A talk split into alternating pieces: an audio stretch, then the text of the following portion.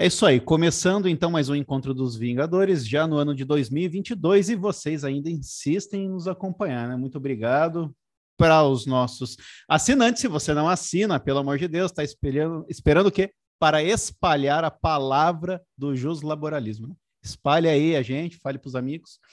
E vamos começar dessa vez com o Gustavo. Vai lá, Gustavo. Boa noite, pessoal. Feliz ano novo para todo mundo. É, o julgado que eu separei, ele é do informativo 242, da terceira turma do TST, relatora ministra Kátia Magalhães Arruda, e é um acordo proferido em sede de agravo em recurso de revista. Essa ação, ela tem como objeto né, inicial dela é a responsabilidade civil do empregador pelos danos causados à saúde do empregado que prestou serviços em contato com amianto, como eu sempre gosto de fazer quando eu trago os julgados aqui, eu gosto de contextualizar o, o tema que é tratado, até para a gente, aqui como a grande maioria das pessoas que acompanha a gente, e a gente mesmo faz isso para fins de estudo, eu acho que trazer a, norma, a normatividade que é relacionada com o tema e fazer uma abordagem aqui interessante, até se a gente tiver contato com, com, com essa com uma questão parecida, a gente consegue traçar as linhas gerais aqui. É, especificamente com relação à atividade de exploração do amianto ou asbesto, é, trata-se de um mineral que comporta dois grupos distintos. As serpentinas, cuja espécie mais comum é a crisotila ou amianto branco, e as anfíbolas, também chamadas de amianto azul ou marrom, de acordo com cada espécie. Por que eu estou trazendo essa diferenciação? Porque ela consta expressamente no artigo 2 a linha A da Convenção 162 da OIT, ratificada pelo Brasil. Eu mesmo não lembrava exatamente é, dessa convenção, mas é uma convenção da OIT ratificada pelo Brasil e que tem como objeto específico a utilização do amianto com segurança nas relações de trabalho. E também essa diferenciação ela consta no anexo 12 da NR15, que trata dos limites de tolerância para poeiras minerais. É, essas precauções todas e até a própria convenção, ela se justifica porque o amianto é reconhecidamente um produto cancerígeno e também causador de diversas outras doenças. Segundo o Instituto Nacional do Câncer, ligado ao Ministério da Saúde, não há níveis seguros de exposição para as fibras de amianto, ou seja, não há o contato com amianto em qualquer grau ele é potencialmente cancerígeno e prejudicial à saúde do trabalhador, de qualquer pessoa que tenha com ele contato. Né? Em relação à normatização interna, é, as anfíbolas, que amianto azul ou amianto marrom, é bom a gente lembrar mais ou menos desses termos, ou produtos que contenham é, que contenham esses, esses, essas substâncias, ela é expressamente vedada pelo anexo 12 da NR15 e também pela Lei 9055 de 95, artigo 1 A lei trata especificamente da, das atividades com amianto, né, comercialização e tudo mais. É, já a atividade com as serpentinas, que é o amianto branco, ela é admitida pela NR com algumas limitações e também é ou era pelo artigo 2 da, da mesma lei, da 9055 de 95. É, sobre a matéria, é importante a gente até tem uma, uma, um caso interessante, porque é um caso de overruling do STF de uma decisão do próprio tribunal. Lá em 2003, nas ADIs 2656 e 2396, é, a Corte havia declarado a inconstitucionalidade das leis, dessas leis estaduais, é, que essas leis elas proibiam dentro daqueles estados a comercialização de produtos com amianto. E o STF declarou que essa, disse que essas leis eram inconstitucionais porque elas contrariavam o disposto no artigo 2 da Lei 9055, norma federal geral, e que disciplinava a produção do amianto e consumo do amianto. Já lá em 2017, ou seja, 14 anos depois, julgando uma outra ADI, a ADI 3937, que era contra uma outra lei do Estado de São Paulo que novamente proibia a comercialização e uso do amianto, o STF superou seu, o entendimento anterior é, para considerar que a norma estadual conferia maior proteção à saúde e ao meio ambiente, além de ir ao encontro da, dos objetivos da Convenção 62, que eu falei lá atrás, ratificada pelo Brasil. É, essa convenção ela preceitua no artigo 11 a progressiva substituição do amianto por outras tecnologias alternativas menos perigosas. Outra coisa que é importante a gente saber também, a previsão expressa na Convenção Coletiva de Substituição do Amianto de Substituição Progressiva para os países membros. Nesse contexto, nesse julgamento, o redator do voto vencedor, o ministro Dias Toffoli, ressaltou que, no período que permeou os julgamentos da Corte, os pronunciamentos da Corte, esse artigo 2 da Lei 9.055 sofreu um processo de inconstitucionalização, pois ele não acompanhou a evolução constitucional, deixando de se adequar aos valores e objetivos da Carta Magna. Né? Aqui a gente vê claramente como a evolução da jurisprudência, dos valores constitucionais, da própria doutrina sobre a matéria, e também os estudos que foram, que foram feitos em relação ao amianto. A própria OMS tem normativa específica dizendo que o amianto é extremamente perigoso, que ele não ele deve deixar de ser usado sempre que possível. Né? Por consequência disso, artigo, esse artigo 2 foi declarado incidentalmente inconstitucional.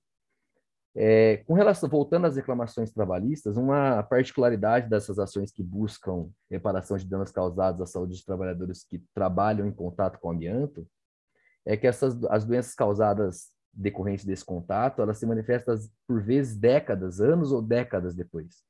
Então, em muitos casos, é, o, o, o, trabalhador ele só vai ter o prejuízo, só vai ter a doença relacionada a esse trabalho anos e anos depois, quando o contrato de trabalho já estava extinto. Então, se discute a questão da prescrição nessas ações. Né? E o entendimento tranquilo, pacificado da doutrina, quando o empregado desenvolve uma doença relacionada com o contato com o amianto, é que, no caso, a accionata, a prescrição se conta a partir da ciência inequívoca pelo empregado da, do, desse prejuízo ou dessa doença. Né? É, aplica-se os entendimentos das súmulas 230 do STF e 278 do STJ. Então, esse entendimento é tranquilo.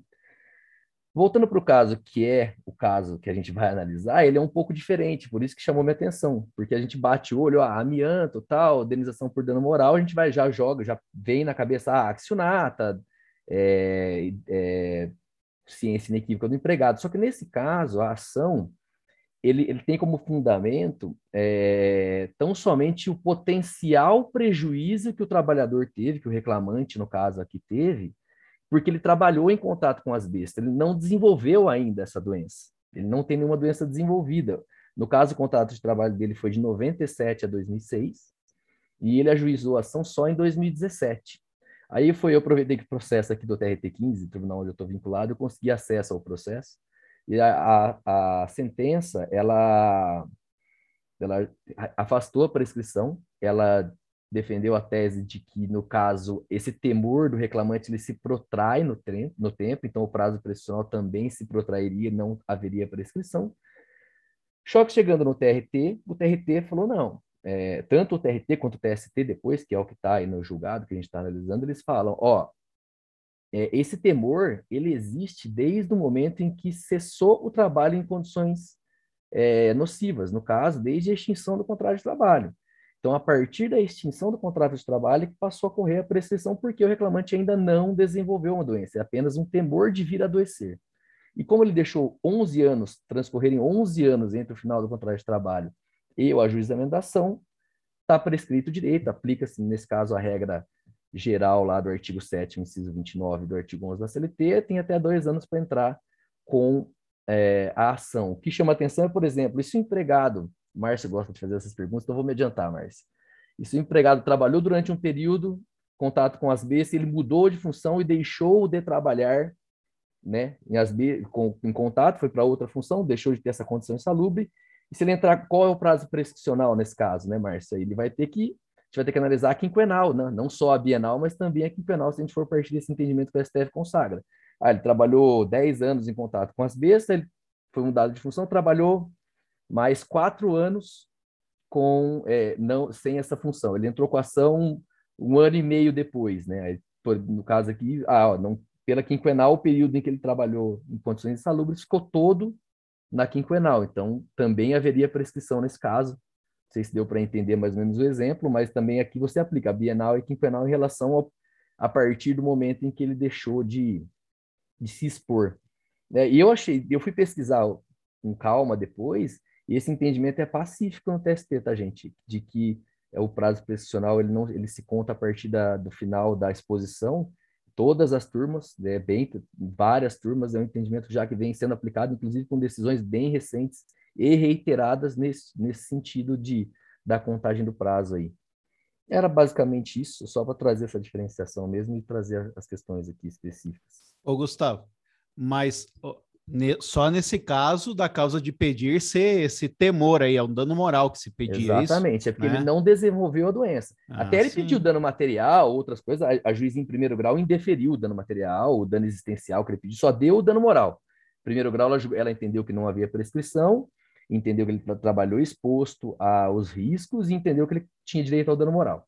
Mas, por, mas o TST, o TRT, depois o TST, tem várias decisões nesse sentido dizendo que não como ele não desenvolveu doença, ele apenas funda o a pedido de reparação no temor de vir a adoecer, esse temor ele existe desde que ele parou de trabalhar na função, naquela função que insalubre, né, no contato com o amianto. Então, nesse caso, a prescrição já estava correndo sim, não tem porquê, não tem a questão da accionata tal e da ciência inequívoca.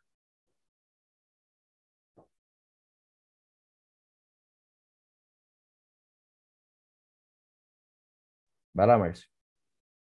É, boa noite a todos. É, esse, esse julgado que o, que o Gustavo comentou, ele também foi objeto, para quem quiser é, ler mais um pouco, é, numa notícia do TST do dia 1 de março de 2021, é, com dois julgados, um da segunda turma e outro da, deixa eu ver aqui, da oitava turma, envolvendo a mesma causa de pedir, né? Esse fundado temor, né, de disposição à, à doença, né? É, assim, só uma é, acrescentar um detalhe, mas que a exposição do Gustavo foi perfeita e eu, eu particularmente gosto muito desse tema, então a exposição foi muito boa, foi perfeita. É, é que no, primeiro entendimento do, do, do, STF, acho que na que o Gustavo falou a DI é, 2396, o Supremo ele tratava do, do amianto como questão de competência legislativa. E com a evolução do entendimento, como o Gustavo bem, é, bem contextualizou, inclusive com a própria ratificação da, da Convenção 162 da, da OIT sobre o, justamente o amianto, é, evoluiu-se, no caso, a, a ciência, no caso, uh, da, da, da, nocividade do contato com asbesto branco e com todas as espécies. As outras espécies de amianto já eram proibidas. O, seja o tremolita, o crossidolita, que é o azul, o amosita, que é o marrom, todos eram proibidos. Só permitia o asbesto branco, que era Uh, acho que em, no anexo 12 da NR15 tinha um, um, percentual mínimo que você podia usar, e não podia usar em a granel, só podia usar é, em pó, então assim, tinha muitas restrições, mas só o único que era permitido era o, era o asbesto branco. E aí, é, com a questão da ratificação da Convenção 162 da OIT, houve uma evolução desse, da, da questão científica, né, do, do, da nocividade do amianto, e aí sim, com a, o, o, julgamento na, da ADI 3937, que depois veio justamente o julgamento mais recente, que é a ADI 3406-3470, que foi justamente a, a, a evolução do entendimento do STF no sentido de ser é, de reconhecer inclusive a mutação constitucional né, do 5210, que inclusive esse julgamento é paradigmático para outras áreas. Eu vi inclusive um amigo meu defendendo o TCC. Foi engraçado, ele defendeu o TCC dizendo que o, o 5210 era objeto de mutação constitucional em 2015. Ele foi duramente massacrado pela banca e depois o STF entendeu com ele. Então, assim, nunca se deve é, desprezar uma corrente doutrinária, né? Então, nesse caso, é, a questão é de saúde pública mesmo, né? É, que o STF realmente, para mim, evoluiu o entendimento de forma correta, né?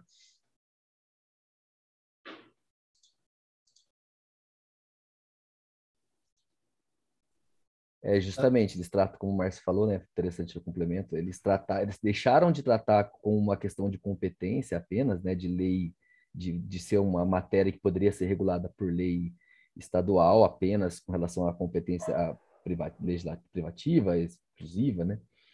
Para tratar com uma questão de meio ambiente mesmo, né? De, de progressividade de direitos mesmo, direitos sociais, direitos fundamentais às pessoas que a proteção da, pessoa, da, da, da saúde mesmo. Né? Bem interessante essa evolução. São 14 anos entre um julgamento e outro, a gente vê como as coisas mudam mesmo, e é um tempo interessante, né, para maturar a questão. Vai lá, Ana. E essa evolução é, que vocês estavam mencionando na, na jurisprudência, é, ela acontece em vários, em vários temas, né? Não é incomum, assim, a gente já viu outras situações também de evolução, é, até porque os estudos vão, vão melhorando, né, nas diversas áreas, principalmente relacionadas à saúde, segurança, trabalho, enfim.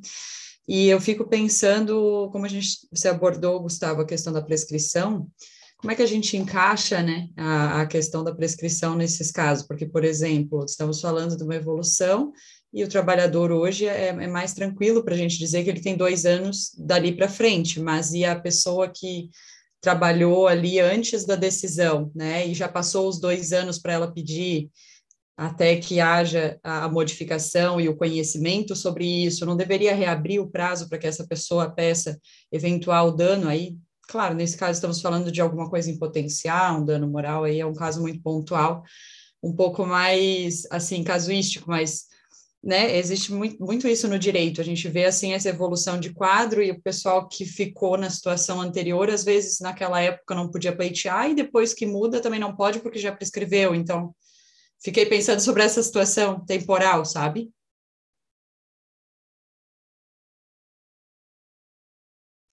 É, eu pensei a mesma coisa quando estava estudando. Eu acho que daí caberia o advogado tentar fazer caber uma tese aí de accionata a partir do, do pronunciamento do STF.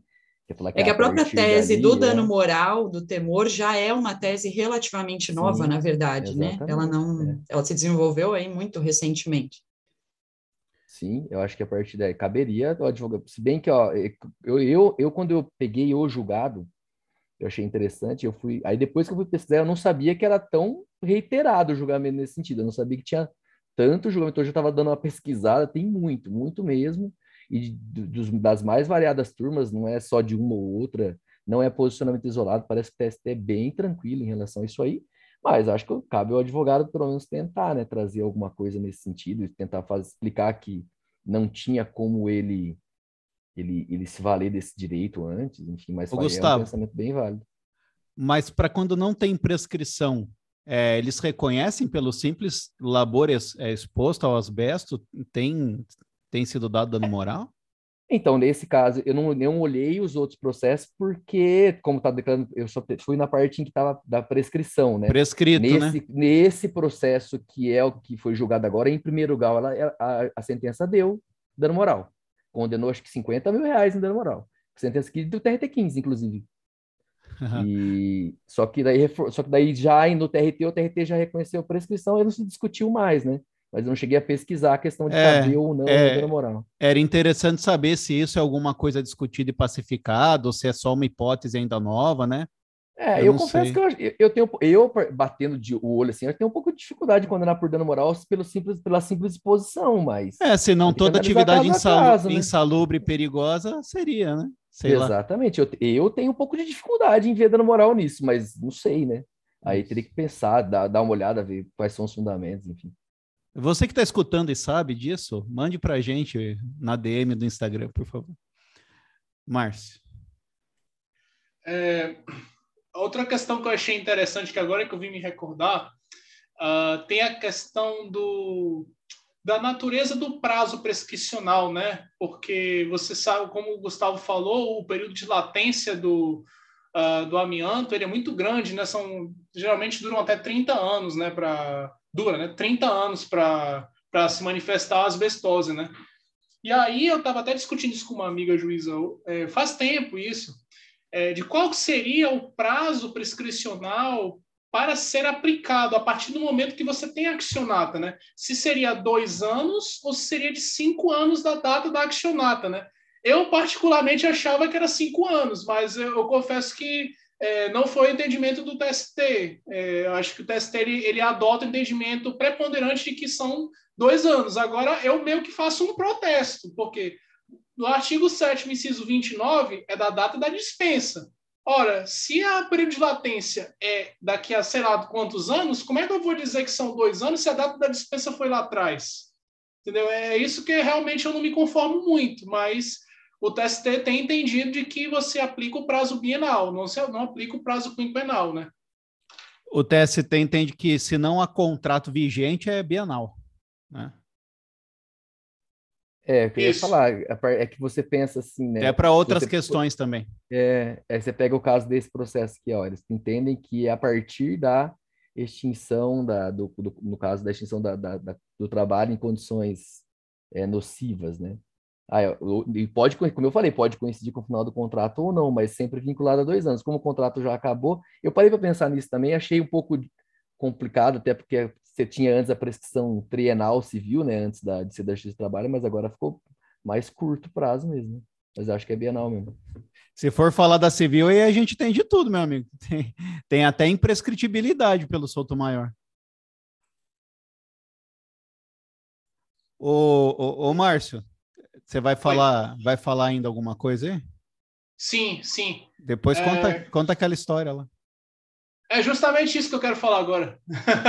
Manda ver. Eu vou fazer a justiça do meu amigo Saulo lembrou no chat um, uma questão muito interessante sobre o, o amianto. É, inclusive, eu tive uma, uma amiga que passou recentemente no concurso que ela é nascida na cidade onde estão, onde estavam, né, as fábricas é, preponderantes do amianto, que seria no caso a Brasilite e a Eternite, né? Ela mora em, ela morou, ela morava em Minasul quando ela passou no concurso, né? Que é justamente a cidade que essas empresas é, estavam instaladas na época do julgamento. E aí o que que aconteceu? É, depois do julgamento do STF, dessa ADI 3406-3470, é, o Estado de Goiás editou uma lei posterior ao julgamento do STF, em, é, é, possibilitando, né, porque no caso a, a, o julgamento não modulou efeitos, né, então declarou inconstitucionalidade do amianto, né, então não houve é, modulação de efeitos, e por conseguinte as empresas que tinham atividade é, que preponderantemente usavam o amianto no processo produtivo, elas não poderiam mais funcionar. Então, é, agora essa cidade, essa cidade de Minas Sul, por exemplo, é, a cidade quebrou. É, o fato é que a cidade não poderia mais ter a principal fonte de renda do, da, da, cidade, que era justamente as, as empresas que, que funcionavam com o amianto. Então, o estado de, de Goiás, ainda não, não me recordo especificamente se isso já foi julgado, mas o estado de Goiás ele editou uma lei ordinária, pelo que eu me lembro agora, é, possibilitando a realização é, do, do, da, da, das atividades das empresas por períodos temporais delimitados no tempo, para justamente permitir que essas empresas progressivamente não parassem abruptamente a atividade delas por causa do julgamento do STF.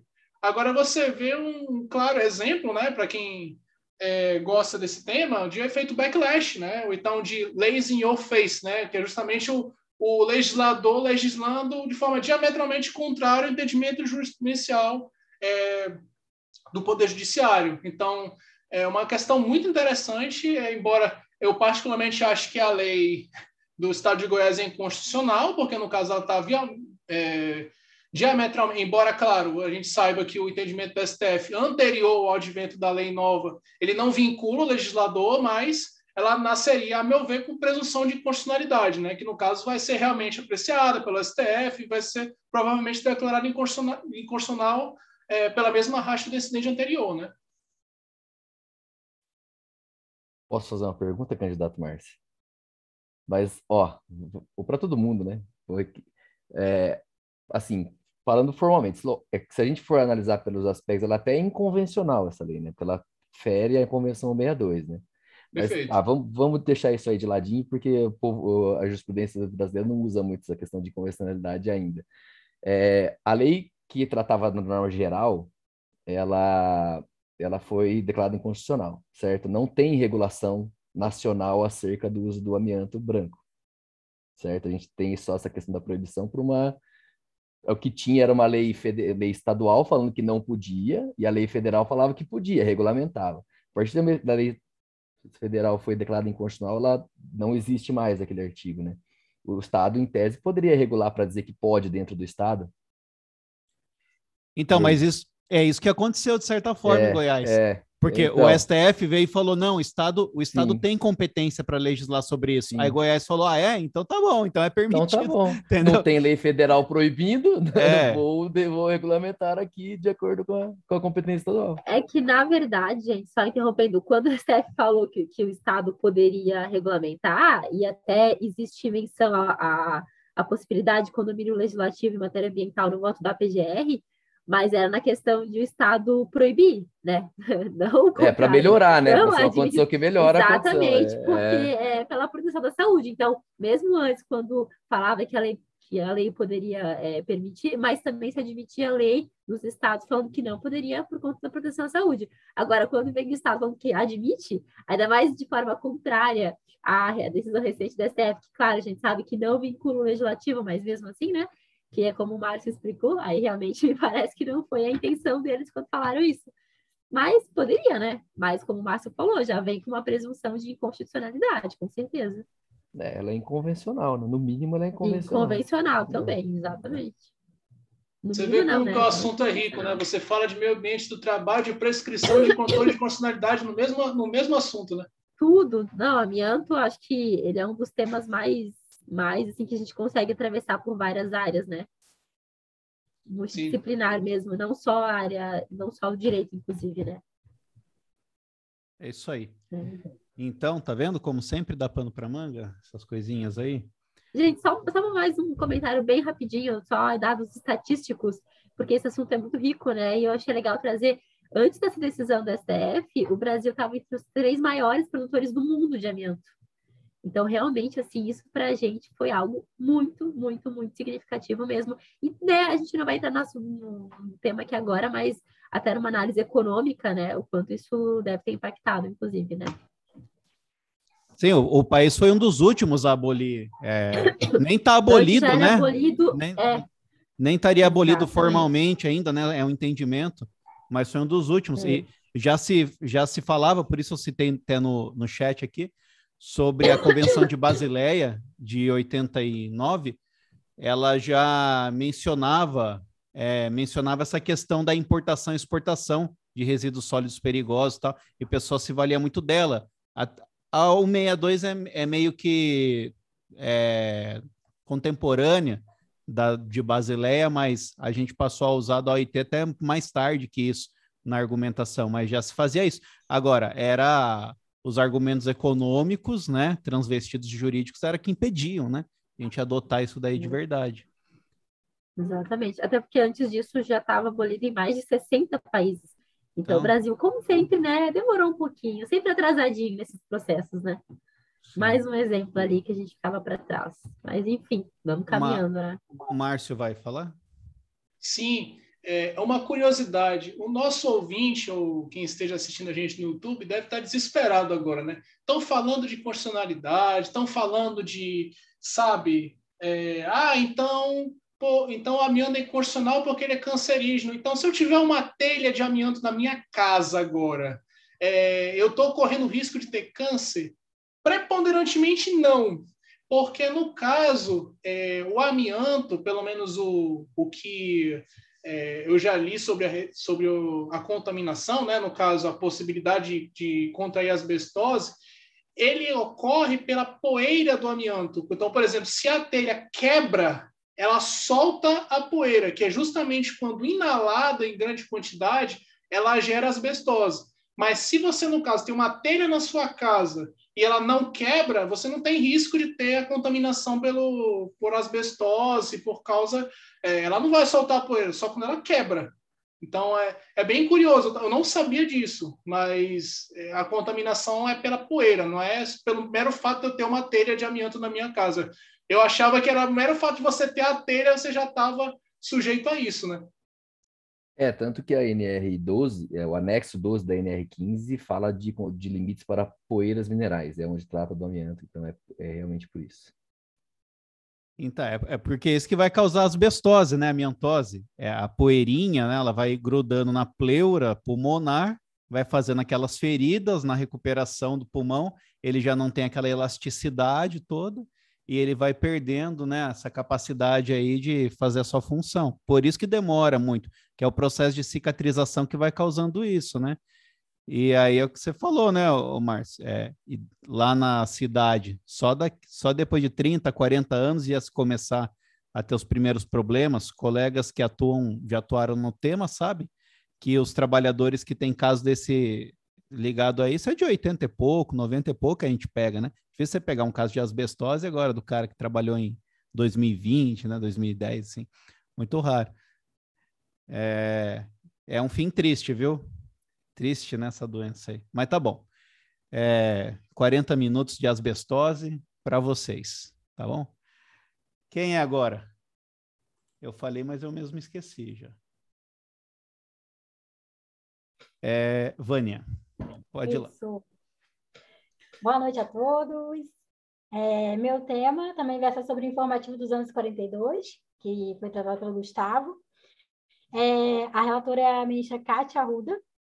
Vou falar sobre a ação anulatória, é, convenção coletiva de trabalho, cota de aprendizes e PCD. É, contextualizando o assunto, é, o caso versa sobre um sindicato que estabeleceu uma cláusula excluindo a função de motorista e de trocador da base de cálculo da cota de pessoa com deficiência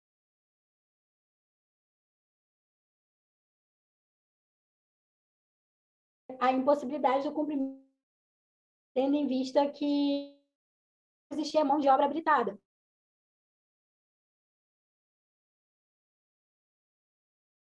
Tipo, tipo D. Para o não cumprimento da, da cota de. É, que estabelece. Calma aí. Acho que caiu aqui. Caiu aí? Eu, eu que é... caí aqui. Eu que caí aqui, ah, mas a tá. transmissão continua. Sim. Pode continuar. O artigo 93 da Lei 8.213 de 91, que estabelece uma cota mínima para a contratação de pessoa com deficiência, com base no percentual de incidência sobre o número total de empregados. E aí, esse artigo ele não traz nenhuma ressalva, nenhuma exceção em relação a qualquer cargo ou atividade para o cômputo do cálculo. Outra questão é que essa exigência é, so, é, acerca da função, né, não existe mão de obra qualificada para a função, é, em relação ao cargo de motorista que exige CNH categoria D, essa exigência poderia ser cumprida em outros quadros da empresa. E para trazer também é, um questionamento doutrinário, é, a gente pode também trazer o princípio da adequação setorial negociada, do Maurício Godinho Delgado, que a gente sabe, né, que fala sobre as normas coletivas são válidas se implementarem um padrão mais elevado, mais vantajoso ao trabalhador. E em que pese os entes coletivos eles tenham certa autonomia para criarem suas próprios, próprias cláusulas, é, essa autonomia ela é ressalvada pelos limites do, das normas heterônomas estatais, né? que no caso é, os direitos de individualidade absoluta, bem como as normas constitucionais de ordem e de políticas públicas, elas devem ser respeitadas. E aí, né, é, considerando essa questão, a SDC ela manteve a decisão do regional declarando a nulidade dessas cláusulas que excluem a função de motorista e também de jogador da base de cálculo de pessoa com deficiência de aprendizes. É isso, mais ou menos, resumindo a questão. E aí, galerinha, nem dá para disfarçar que é tema afeta o MPT, né? Isso daí. Cadê você? Inclusive, né? Foi objeto de questionamento de prova do último certame. Ah, pois Sim. é. Não vamos entrar nessa, hein?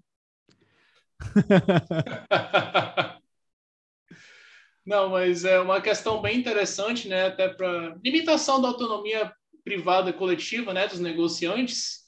É, e para mim também tem a questão da, assim, são as teses defendidas pelo MPT, né? Adequação setorial negociada, ausência de progressividade social da negociação coletiva, desvirtuamento da finalidade da negociação coletiva, é, abuso, né, do, do direito dos, dos, negociantes em desfavor dos trabalhadores vulneráveis. Então, assim, é realmente uma, uma tese que, a meu ver, é correta, visto que é, o mero fato de haver uma negociação coletiva com autonomia também não garante que as entidades sindicais elas é, violem justamente esse, essa política pública né, é, prevista legalmente no artigo 93, que inclusive muitos dizem que isso é uma invenção do Brasil, mas não, viu? Tem outros, outros países, salvo engano, a Alemanha, ela tem disposição semelhante, é, disposição semelhante, de uma política pública semelhante para a pessoa com deficiência, com patamares superiores aos do Brasil.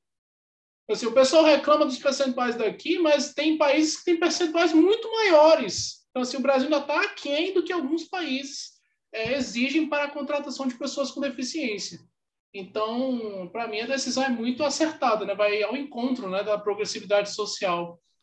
Ô, Márcio, inclusive, a gente tem que levar em conta o nível de evolução da consciência social, consciência coletiva em outros países. E é isso como causa de não existir uma norma, muitas vezes dispositiva, nesse sentido, né? Então a gente sofre muito com isso. Às vezes você falar que outro país nem tem norma disso, não quer dizer que ele não protege, quer dizer que ele não precisa de norma, né, para fazer com que essa proteção exista, né? Mas, é, né? Mas é, é isso aí. É, esse tema também foi tratado, para quem quiser também se aprofundar, na, no, numa notícia do TST do dia 4 de novembro, é, justamente sobre isso, né?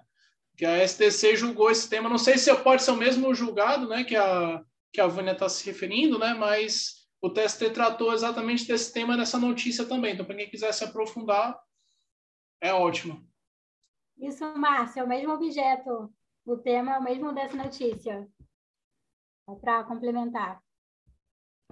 É, parece que nós tínhamos no TST a quarta turma, em alguma medida validando né, essas, essas negociações coletivas aí que diminuíam a base de cálculo, né, as funções, tirar, tirava algumas funções, mas no geral dá para a gente falar que o TST entende pela impossibilidade, né? Então já foi citado aí pelos colegas, limitação da liberdade criativa, então na negociação, porque como nós sabemos, a negociação parte no pressuposto que é para melhorar, né, a situação do empregado.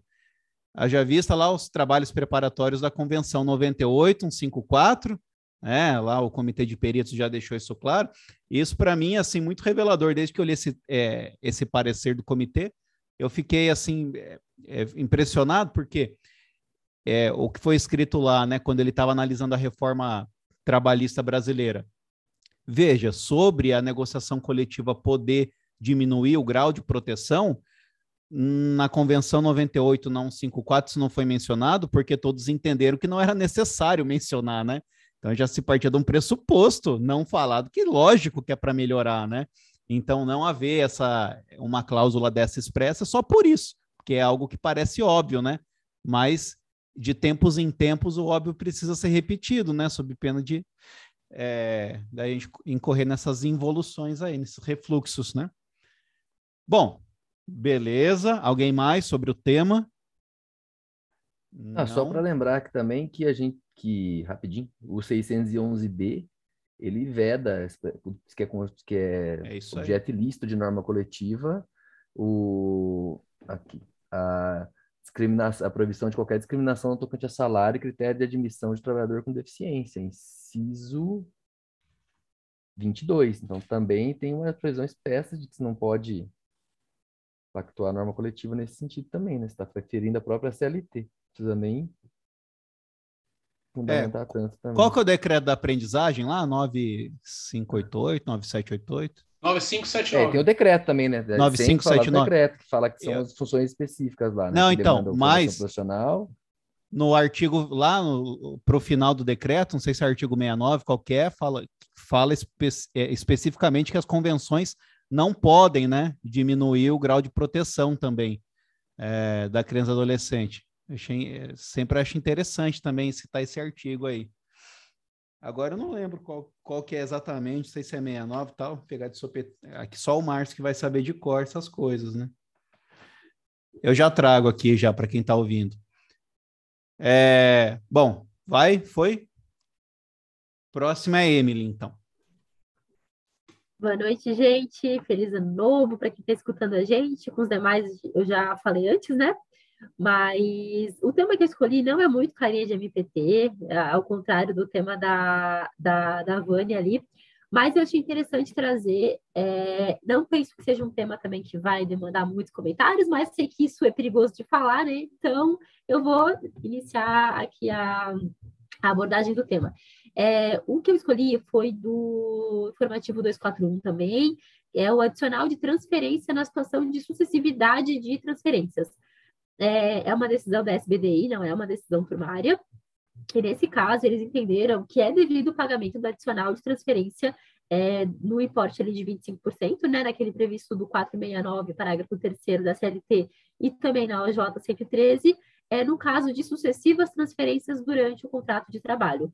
É, nesse caso concreto, é, houve diversas transferências aí no curso do, do, contrato laboral, seis no total, sendo que a última durou mais de três anos. E aí, em relação ao critério temporal é, da transferência, a gente sabe que a jurisprudência do TST entende como provisória aquela que não supere dois anos. Então, a gente tem esse, esse critério temporal aí de dois anos. Mas, nesse caso ali em análise, é, em razão dessa sucessividade de transferências efetivadas, eles deferiram, então, o pagamento do adicional de 25%. É, e eu já encontrei uh, jurisprudência da sexta turma do TST, mais antiga, é, que entendeu que a transferência com duração de quatro anos seria considerada definitiva, né, o que inviabilizaria, então, a, a concessão do adicional. Mas essa decisão recente da, da SBDI pareceu dar um contorno aí diferente para a questão, né, porque eles não levaram em conta só um critério é, meramente objetivo e temporal, mas também o ânimo né, provisório ou definitivo e a questão da sucessividade de transferências. Então, se a gente for tratar um critério meramente objetivo temporal, dá para falar que dois anos, né? Até dois anos seria considerada provisória. Mas nesse caso de sucessividade de transferências, de quando o empregado é, espera que vai ser provisório mesmo, ele não espera é, ser transferido, que vai ficar o resto da vida lá, também nesse caso a gente leva em consideração para considerar como provisório para fins do recebimento do adicional. Seria basicamente isso. Ô, pessoal, sobre esse tema aí, vocês lembram a decisão TST que falava para excluir o período prescrito dessa contagem aí sobre ser provisório ou não? Sempre achei estranha essa história. Por quê? Para resumir aqui para a galera, né? O que, que o TST fala, falou, né? Nesse caso, olha, a pessoa ela era transferida, ficava dois anos num lugar, um ano em outro, seis meses no outro, dois anos em outro, mas já na parte imprescrita do contrato, ela não mudou muitas vezes, ficou um tempo maior. E aí o TST olhou para trás e falou: oh, isso que está para trás a gente não leva em consideração, está prescrito. Então, por esse período aqui imprescrito, não tem transferência. Mas aí fica aquele negócio: o, a prescrição não é para a gente não entender o contexto do contrato, é só para a gente analisar critério econômico, né? Quer dizer, eu não vou condenar, mas para ajudar a entender o que está acontecendo, deveria levar em conta, né? E eles não levaram lá, uma situação estranha. Agora, o que tem que ficar realmente é o critério aqui que importa para a gente, né? É o critério objetivo de dois anos. E também, principalmente, o ânimos, né? Que, que é por isso que vai mudando muito topicamente essas decisões. Por quê? Sem o ânimos, você não faz nada. Quer dizer, se você vai ficar quatro anos, mas você não tem a certeza que pode comprar um imóvel, que pode, né, investir lá na cidade, que vai construir morada lá mesmo, você não vai investir, né? Por mais que você esteja ficando lá por quatro, cinco, seis anos. Então é complicado esse critério exclusivamente temporal também, né? Mas, enfim, é o, o que importa de hoje é o que está decidido, né? É, Márcio. É, sobre essa questão da, da, da utilização de, de tempos prescritos, né? Eu concordo plenamente, Saulo, que a questão é o que prescreve é pretensão condenatória, né? E não fatos, né? No caso, são fatos ocorridos em lapsos superiores a cinco anos. Então, se são apenas fatos, não é uma pretensão condenatória. Então, a meu ver, realmente não se estende a prescrição. Eu vou além. E a súmula 372 que você tem que necessariamente observar o período de 10 anos para você ver, no caso, a estabilidade da função comissionada, né? E a necessidade de somente tirar a gratificação quando tinha justo motivo, né? Isso aí antes da reforma trabalhista, tá? Mas o TST aplicava esse critério temporal que era objudice, não existia em lei. O TST realmente consolidou isso na súmula 372. Então, para fins de gratificação, eu posso analisar os fatos anteriores, mas para fins de adicional de transferência, eu não posso. Então, assim, fica uma, realmente uma questão muito complicada para o operador do direito, né? E é, outra questão que eu achei muito importante, é, não sei se é o mesmo julgamento, mas é, esse tema de adicional de transferência, ele é um tema que é muito controvertido na, na jurisprudência do TST. É, tem uma, uma notícia do TST de outubro do ano passado, assim, eu estou ressaltando, o pessoal deve estar me achando doido, né? Ué, mas ele está falando de. Estão é, comentando os informativos e o Márcio está falando de notícia. Porque, olha, eu vou até falar isso para o ouvinte que está é, que tá nos ouvindo aqui assistindo, mas, assim, eu já fiz provas, especialmente do CESP, quando a parte era de direito do trabalho, isso quando eu já estava para concursos trabalhistas. E eu quebrei minha cara numa prova de procurador do Estado em direito do trabalho, eu estudando para concurso trabalhista. Eu fui observar como é que eu quebrei minha cara se eu estudo para a área trabalhista. Não entendi isso, sabe? Acho que de, sei lá, 15 questões, acho que acertei três, sabe? Acertei quase nada da prova. Falei assim, mas como? Eu estudo para essa área. E eu fui ver, os caras estavam pegando os textos das notícias do TST, estavam trocando algum detalhezinho e colocando na prova. Era um julgado de turma que eles estavam cobrando. Então, assim, é, é, eu ressalto a relevância de acompanharem as notícias do TST, porque eles sabem que a gente vai olhar os informativos, mas muitos pensam, então as notícias eles podem não olhar. E, assim, é uma questão de muito fácil consulta do examinador. Ele vai pegar um tema lá, eu quero cobrar assistente de trabalho, então eu quero cobrar um tema específico. Esse tema, adicional de transferência, ele bota numa notícia, pega o texto, cola na prova, troca um detalhe e pronto, a questão está feita. Entendeu? Então, é, é, realmente bem relevante olhar, acompanhar as notícias do TST, especialmente as recentes perto da prova, né? Mas, enfim, a questão que eu queria comentar do, do julgamento, do julgamento da, que a Emily comentou, é, eu não sei se é o mesmo julgado, a Emily pode me corrigir se, tiver, se for um julgado diverso, mas a tese divergente que foi vencida era que o empregado, no, nessa notícia, estou comentando a notícia de outubro, que é justamente sobre esse tema, tá? É, ele dizia que o empregado, apesar dele ter é, sido uma sucessividade de transferências, o próprio desígnio do trabalhador para essa corrente vencida era ficar no destino final. E para isso, essa corrente vencida entendia que não havia, no caso, como se observar uma sucessividade de transferências que traz intrinsecamente uma violação da, da, da legítima expectativa, né, da segurança jurídica, de você é, estabelecer vínculos e tal, toda aquela fundamentação que é, é, é, utilizada para, para fins de dizer que o adicional de transferência, é no, caso, a, a transferência sucessiva, provisória, é nociva para fins de convívio social, eles disseram que, ah, mas o cara queria ir para Curitiba no final. Por que, que eu vou dar sinal de transferência para ele se ele já queria ir para ali? Ele acabou, acabou unindo o útil e agradável com ele, entendeu? Mas essa tese não prevaleceu no PST, como a Emily bem comentou, né? É, só para só responder ali o questionamento do Márcio, não, não é o mesmo julgado, não, mas é que essa questão vira e mexe está no TST ali sendo discutida, né? Então é, é de um pouquinho anterior mas não era desse, desse caso, não. É, até sobre isso, já embalando aqui, é, eu já vi decisões em que ficou demonstrado e parte. Então, questão é uma adicional de transferência, apesar de ele ter regulamentação, tal, ele é, é uma análise muito casuística, né? Vai depender muito da situação em que o contrato foi feito, quais eram as condições, o porquê foi feita a transferência, como o pessoal disse, né? mas já vi julgado entendendo que quando o empregado, por exemplo, ele se candidata a vagas é, para progredir na carreira, ele vai subindo, vai sendo transferido porque ele pretende chegar em algum lugar e, ele, a ideia dele, ele se propõe a ser transferido, tem entendimento de que não, na questão aí, o empregado que, que, que buscou aquelas transferências, então você acaba, corta esse nexo aí de imprevisibilidade, porque ele que está buscando uma melhor colocação dentro da estrutura da empresa, então ele que se coloca à disposição para ser transferido. Era algo nesse sentido, até dá para procurar depois o julgado, mas tem sim, eu já vi com isso com certeza.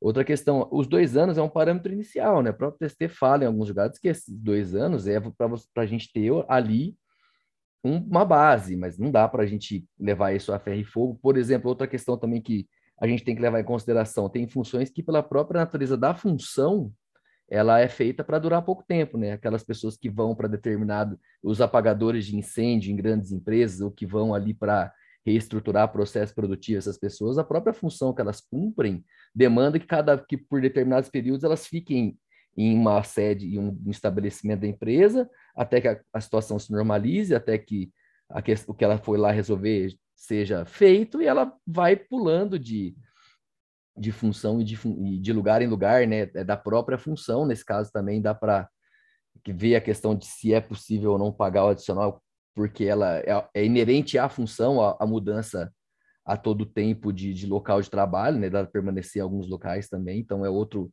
outro outra, outro é, elemento a ser levado em conta também. Mas é, a, no fim é isso, se cai, por uma questão de prova, vai já que a gente está trabalhando com, com o estudo aqui, a gente, a gente traça as linhas gerais, diz que o TST pensa majoritariamente de determinada maneira, mas a gente vai responder, se for um caso concreto, de acordo com as informações que nos são dadas, mas sempre partindo da, da base, né, do, do que está do previsão do artigo da CLT, da súmula, daquilo que, que cabe ou não, mas e essa ideia do TST dos dois anos, da questão da prescrição, que o Saulo falou também, que o TST tem entendido em algumas situações, enfim, mas é, é uma análise bem casuística mesmo. Márcio. É, eu lembrei de uma questão bem interessante que eu nunca tinha parado para pensar o quanto que esse tema é, de adicional de transferência ele, ele, é bem semelhante, você consegue comunicar com a questão da estabilidade financeira, né, da súmula 372. Eu já peguei um caso prático bem interessante, bem semelhante ao que a gente está comentando, que o reclamante, olha só, o reclamante ele tinha desempenhado uma função, ele era bancário, ele tinha desempenhado o cargo por mais de 10 anos. Ele tinha. Aliás, é, tá, ficou, ou tinha 10 anos, era bem próximo.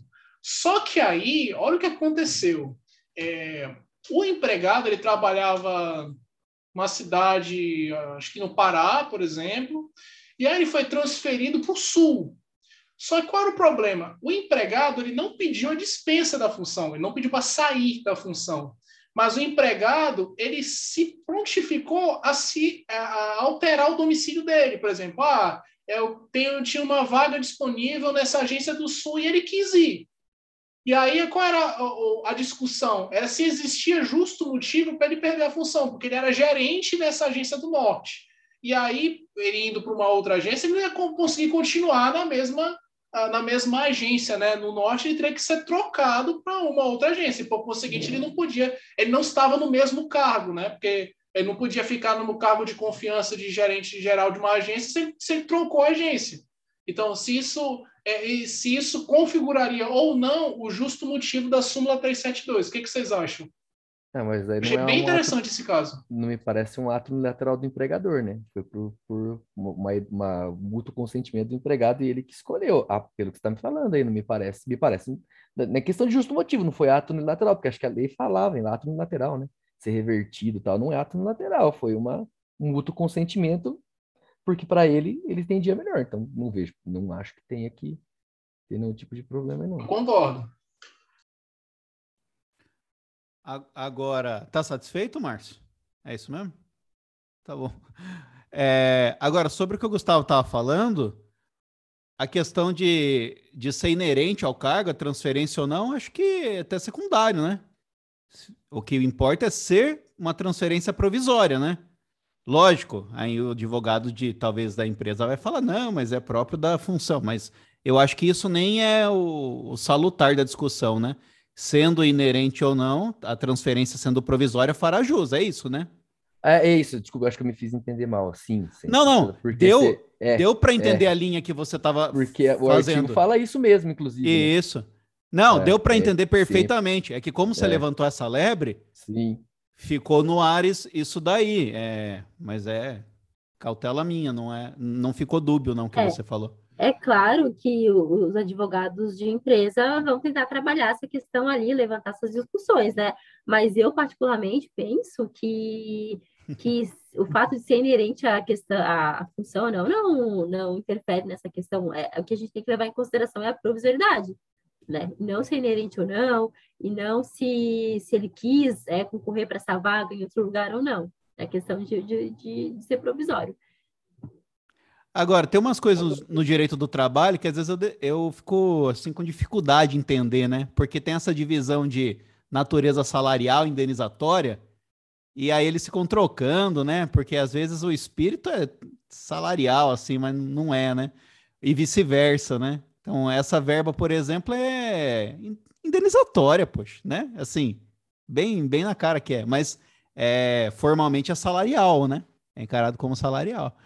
E... Sabe uma coisa que sempre me confunde nesse tema? Não é salário condição, é, Qual é a, a, a, base de cálculo desse adicional? Se é a remuneração, se é, se é o salário. Eu sempre esqueço isso, cara. Eu sempre esqueço essa base de cálculo. É impressionante. Pô, o que que tá lá? É 469? É 469 isso aí? É 469, 470. Parágrafo terceiro, é. É, mas é uma situação meio, meio incerta na jurisprudência essa base de cálculo. Na verdade, o que predomina é o que predomina no momento, pelo que eu, pelo que eu pesquisei, é o, é o é, são todas as parcelas de natureza salarial. Está escrito do cálculo do adicional de transferência. Está escrito dos salários. Está escrito dos salários. Mas aí é, é que alguns defendem que é só sobre o salário é, base, outros sobre a, todas as verbas de natureza salarial e outros ainda incluem a remuneração, né? Mas a corrente majoritária, todas as de natureza salarial, eu, pelo que eu pesquisei. Beleza. Muito obrigado, Ana. E é salário, né? Só para constar, né? Salários. Não, então, é, e é, salário, e é salário. E é salário, é. mas assim, é. mas é indenizatório, mas é salário, né? Não, porque não, necessa não necessariamente você está é, para uma. É indenizatório? Não é indenizatório, não sei. Não, digo. Eu acho que é o raciocínio é. esse de salário-condição que o Gustavo é. falou, é. é. como se fosse um adicional de insalubridade, é, de periculosidade, enquanto mais, perdurar aquela condição, né? É uma condição Por mais isso. desfavorável, né? Beleza. É que também não dá para ir muito por isso, porque nem sempre vai ser né, desfavorável. É, porque nesse caso ali que o Gustavo mesmo levantou de, de um empregado querer se submeter aquela vaga, ele não precisava, ele quis.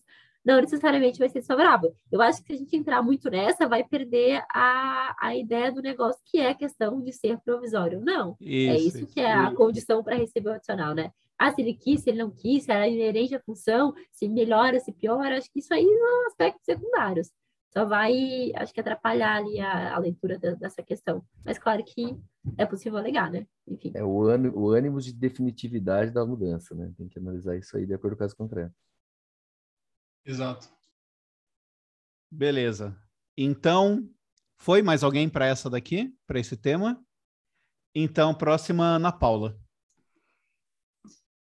Então, pessoal, depois de falar várias vezes sem dar feliz ano novo, feliz ano novo para todos que nos ouvem. É, o tema que eu escolhi é um tema que me, me causa muita dificuldade de raciocínio, que é o direito intertemporal, né? E principalmente o direito material. Eu acho que na linha do direito processual a gente já está um pouquinho mais está é, tá um pouquinho mais delineado as situações, já tem mais jurisprudência, mas no âmbito do direito material tem jurisprudência para tudo que é lado e enfim, não trago o tema da reforma trabalhista especialmente, mas tudo que eu vou falar, de certa forma, se aplica à reforma trabalhista também.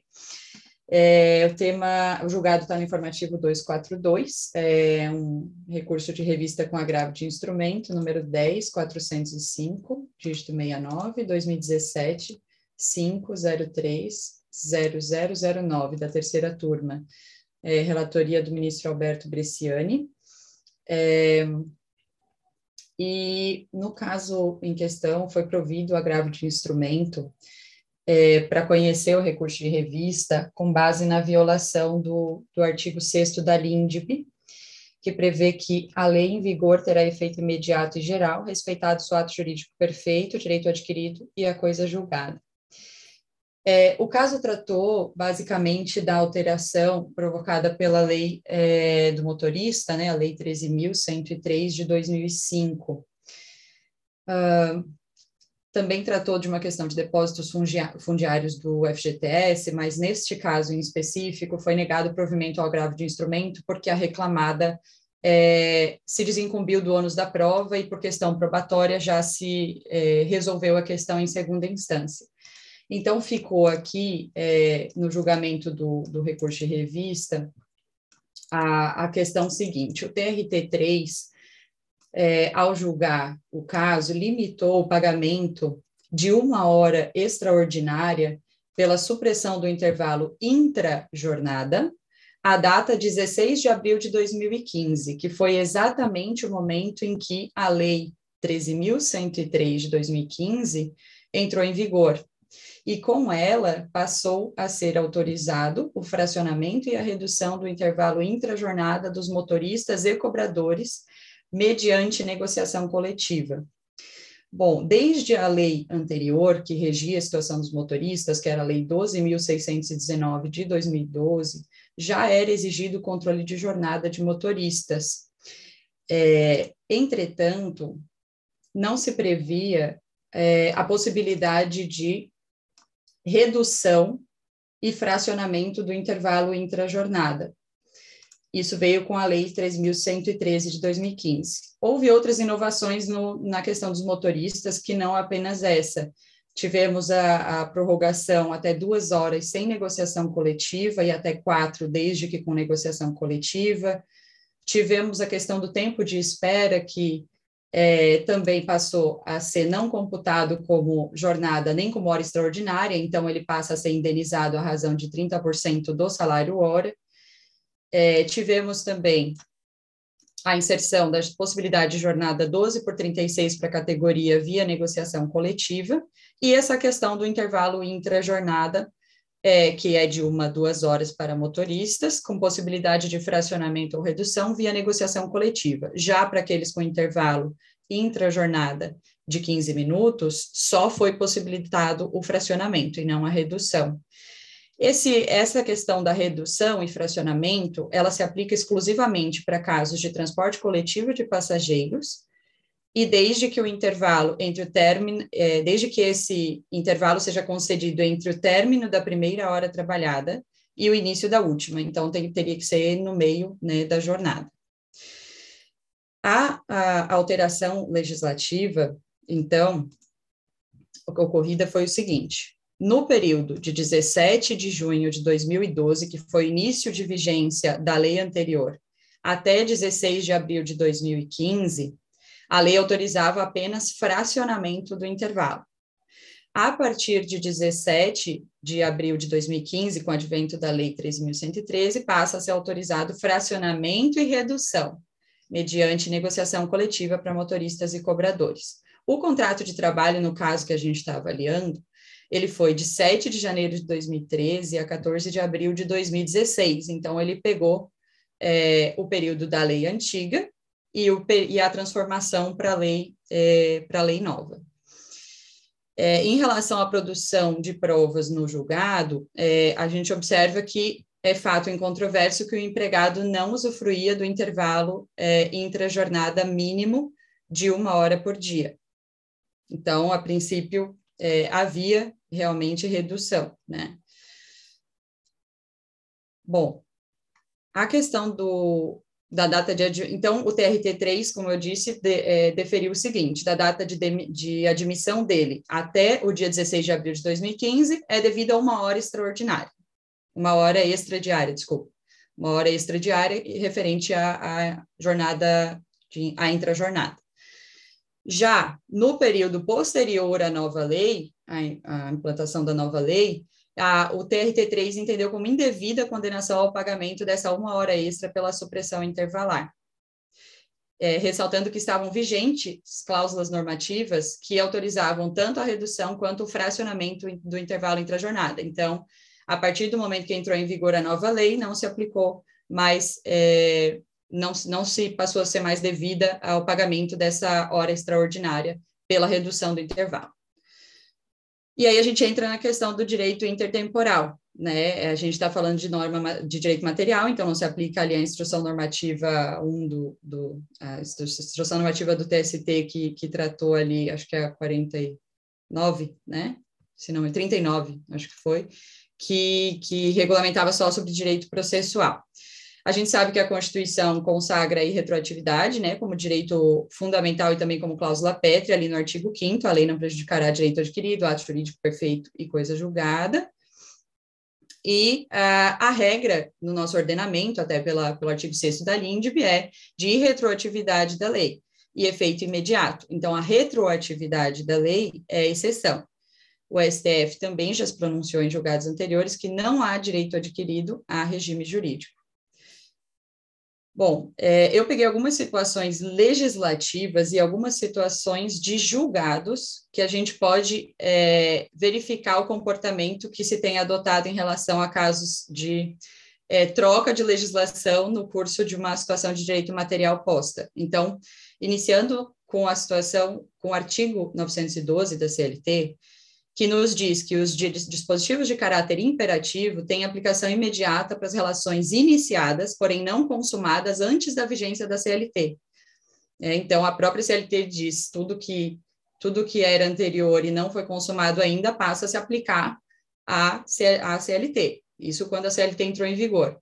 Porém, ela, ela ressalva no artigo 922 uma situação específica, que o disposto no artigo 301 se rege somente as relações de empregos iniciadas depois da vigência da consolidação.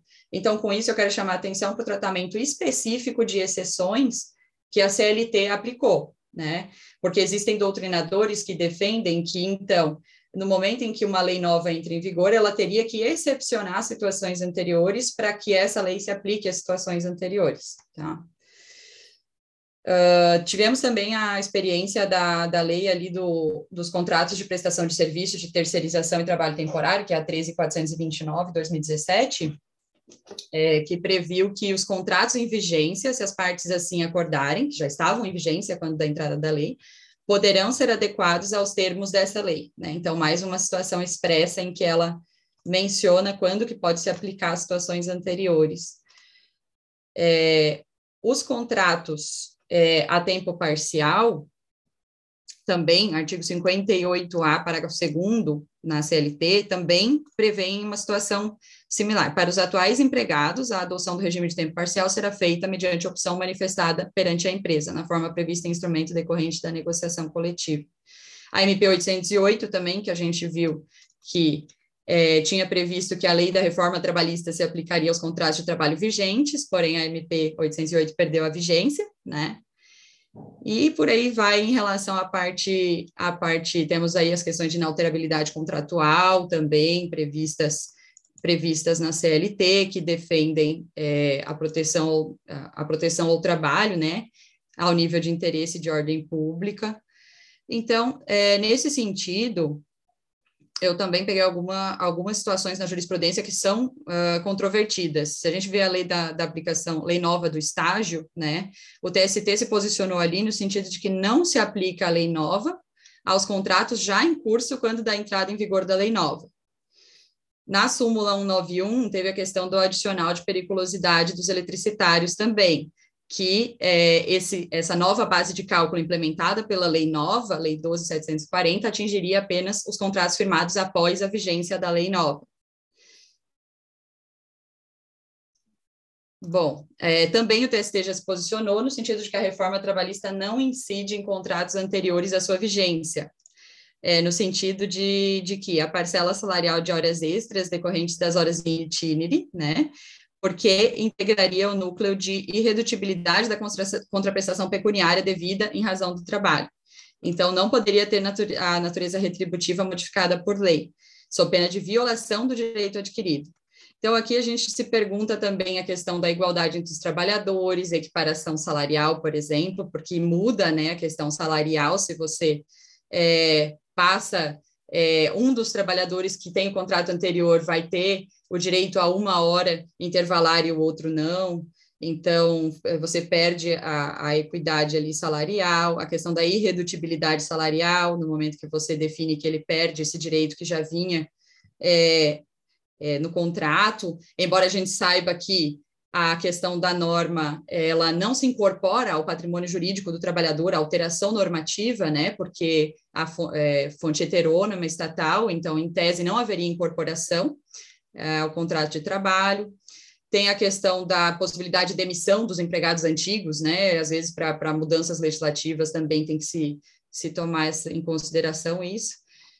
Então, é, basicamente isso. No julgado, é, se, o, o TST entendeu pela não aplicação da lei nova ao contrato vigente, então ele, ele retirou essa parcela do julgado em que o TRT tinha indeferido a condenação ao pagamento de uma hora extra pela supressão do intervalo, tá? Então, ele entendeu que se mantém aplicável a legislação antiga a esse contrato nessa, nessa temática né, específica da, da, da hora uh, extra adicional aí por conta da supressão do intervalo intra-jornada, tá? Eu acho que é isso. Tinha bem mais coisa para falar, mas eu economizei. O... Até o Gustavo fez uma cara assim, né? Mas é que eu acho que nesse caso, Gustavo, é porque tem a norma coletiva, né? Aí tem, tem uma norma, né?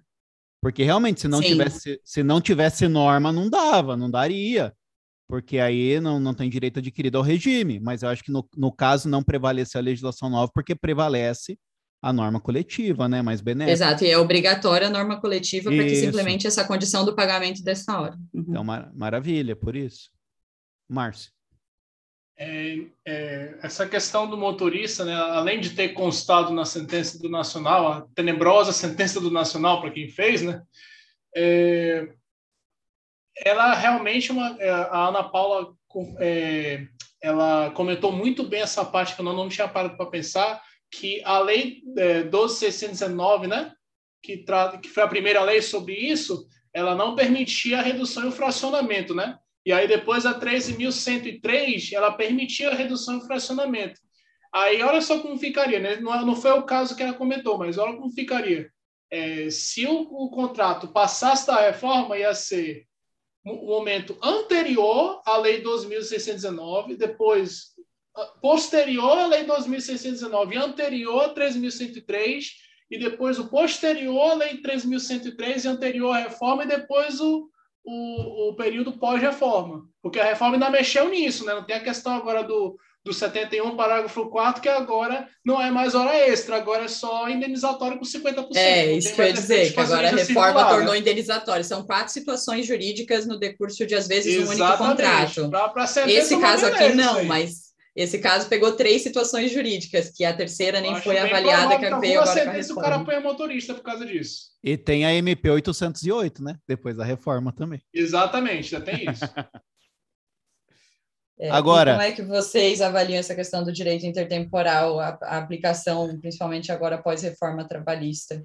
Vocês acham que tem que aplicar independentemente da independentemente da, da situação ou depende Olha, se é mais é. benéfica, é... se não é?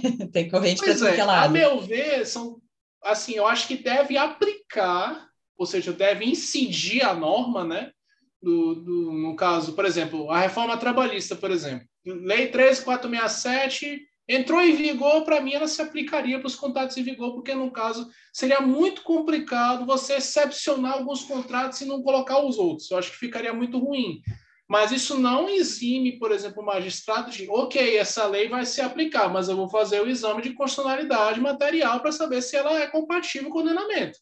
Então, acho que isso daí são coisas diferentes. A questão intertemporal, ok, ela vai se aplicar o caso concreto, mas nada impediria o juiz de, de, afastar a aplicação dela, não por questão intertemporal, mas por inconstitucionalidade material, ou formal, enfim, né? dependendo do caso concreto.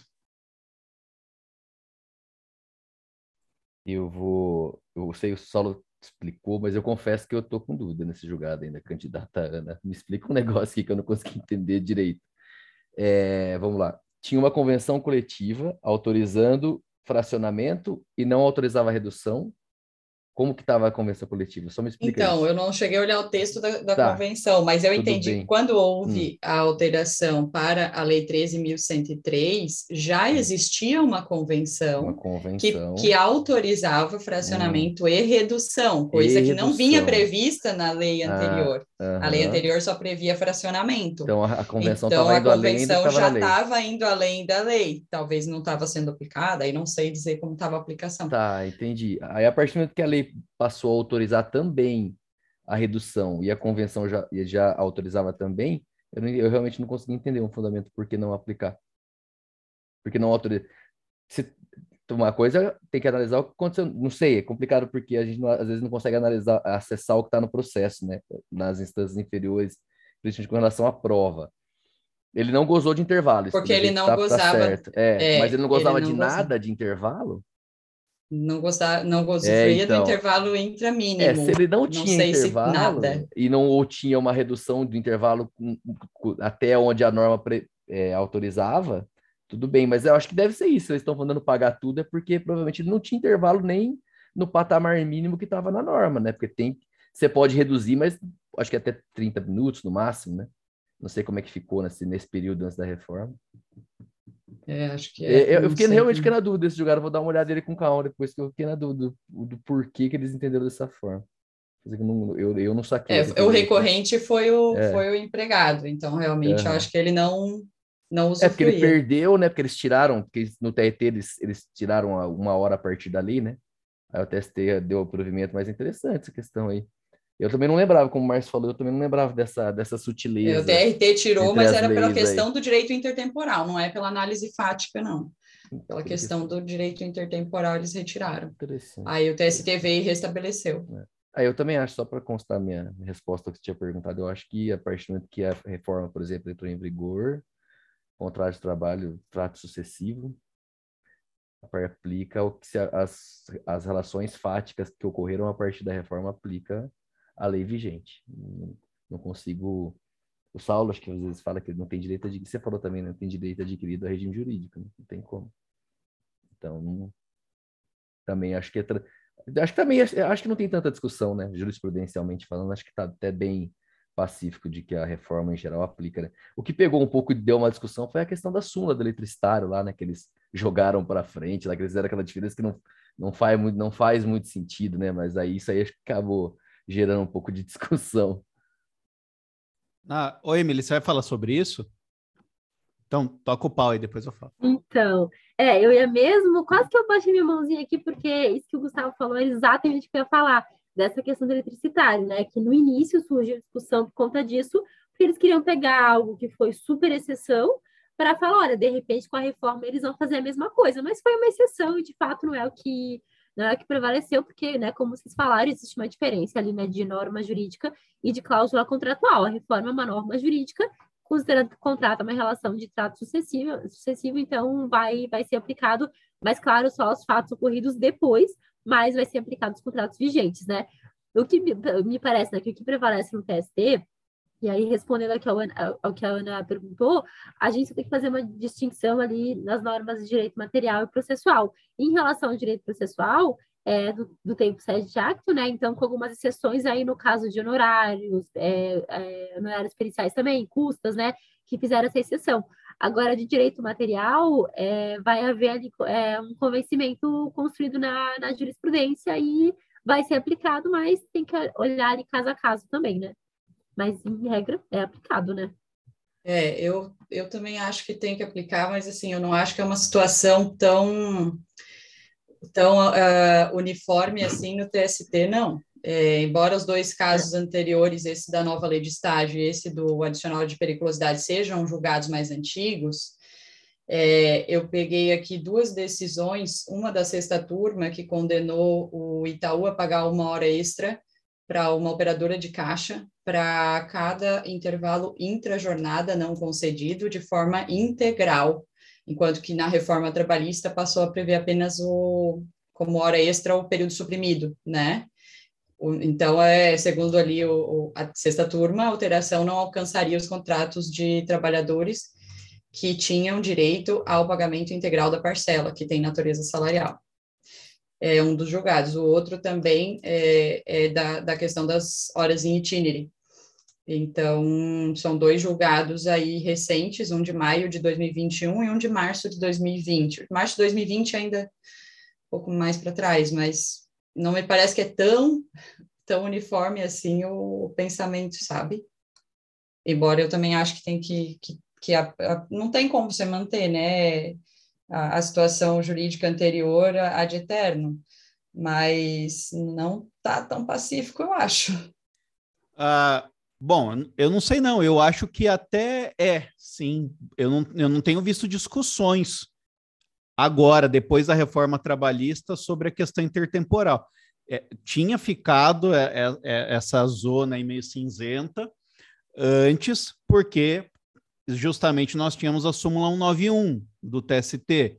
E aí a súmula 191 fez isso. Ela pegou o regime jurídico e confundiu com direito adquirido, né? Direito adquirido é de cláusula contratual, não de, não de lei, né? Não de dispositivo, né? Então, o que acontece é que a súmula 191 fez isso e deu a impressão que o TST fazia sempre isso, até por ter sumulado. Né? E aí, as primeiras decisões, inclusive o primeiro livro do Godinho, amarelinho lá, que falava sobre a reforma, ele citava a súmula 91 e falava: olha, a reforma, é, tudo indica que não, que, que não pode ser aplicado aos contratos novos, é, aliás, aos contratos antigos, perdão, só aos novos, porque é, os novos adquiriram direito a esse regime mais benéfico, né, que é o anterior à reforma. E ele mencionava a súmula 91. Mas, veja, se a gente for um pouco mais para frente e ver a súmula 248, ela é totalmente o oposto, falando que não existe direito adquirido a um adicional de insalubridade se uma determinada substância for retirada lá do rol.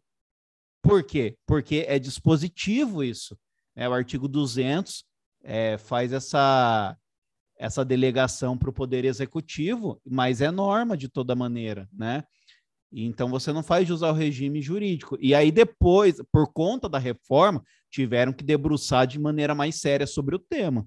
E aí, bom, eu também não sou, não tenho certeza absoluta, mas eu acho que depois da reforma começou a dar uma pacificada nisso do direito intertemporal e da, e da questão do regime jurídico, né, se é adquirido ou não. Pode falar, Márcio. Não, só para acrescentar, uh é, o Américo Pá Rodrigues ele é, defende a possibilidade né, de você da inalterabilidade contratual lesiva do 468 abranger não só cláusulas contratuais, mas também dispositivos de lei, né? Que seria justamente a tese de quem defende, né? Que mesmo que haja uma mudança é, legislativa superveniente, não vai abranger os contratos de trabalho, né? E uma coisa, já que o Saulo falou do artigo 200, eu lembrei de uma questão bem interessante, que eu discuti bastante isso ano passado com um amigo, é, as normas regulamentadoras que são oriundas do artigo 200, elas são passíveis de controle direto de inconstitucionalidade? Eu tenho muito essa dúvida, porque, é, como no caso o artigo 200 ele faz uma delegação do legislador para o administrador realmente positivar, regulamentar, a possibilidade, seja adicional de periculosidade, seja adicional de salubridade, todas as questões laborambientais que são é, tratadas pelas NRs, eu, fiquei, eu realmente eu fiquei muito na dúvida se a norma regulamentadora em si ela é passível, ela é norma primária para fins de controle ou não.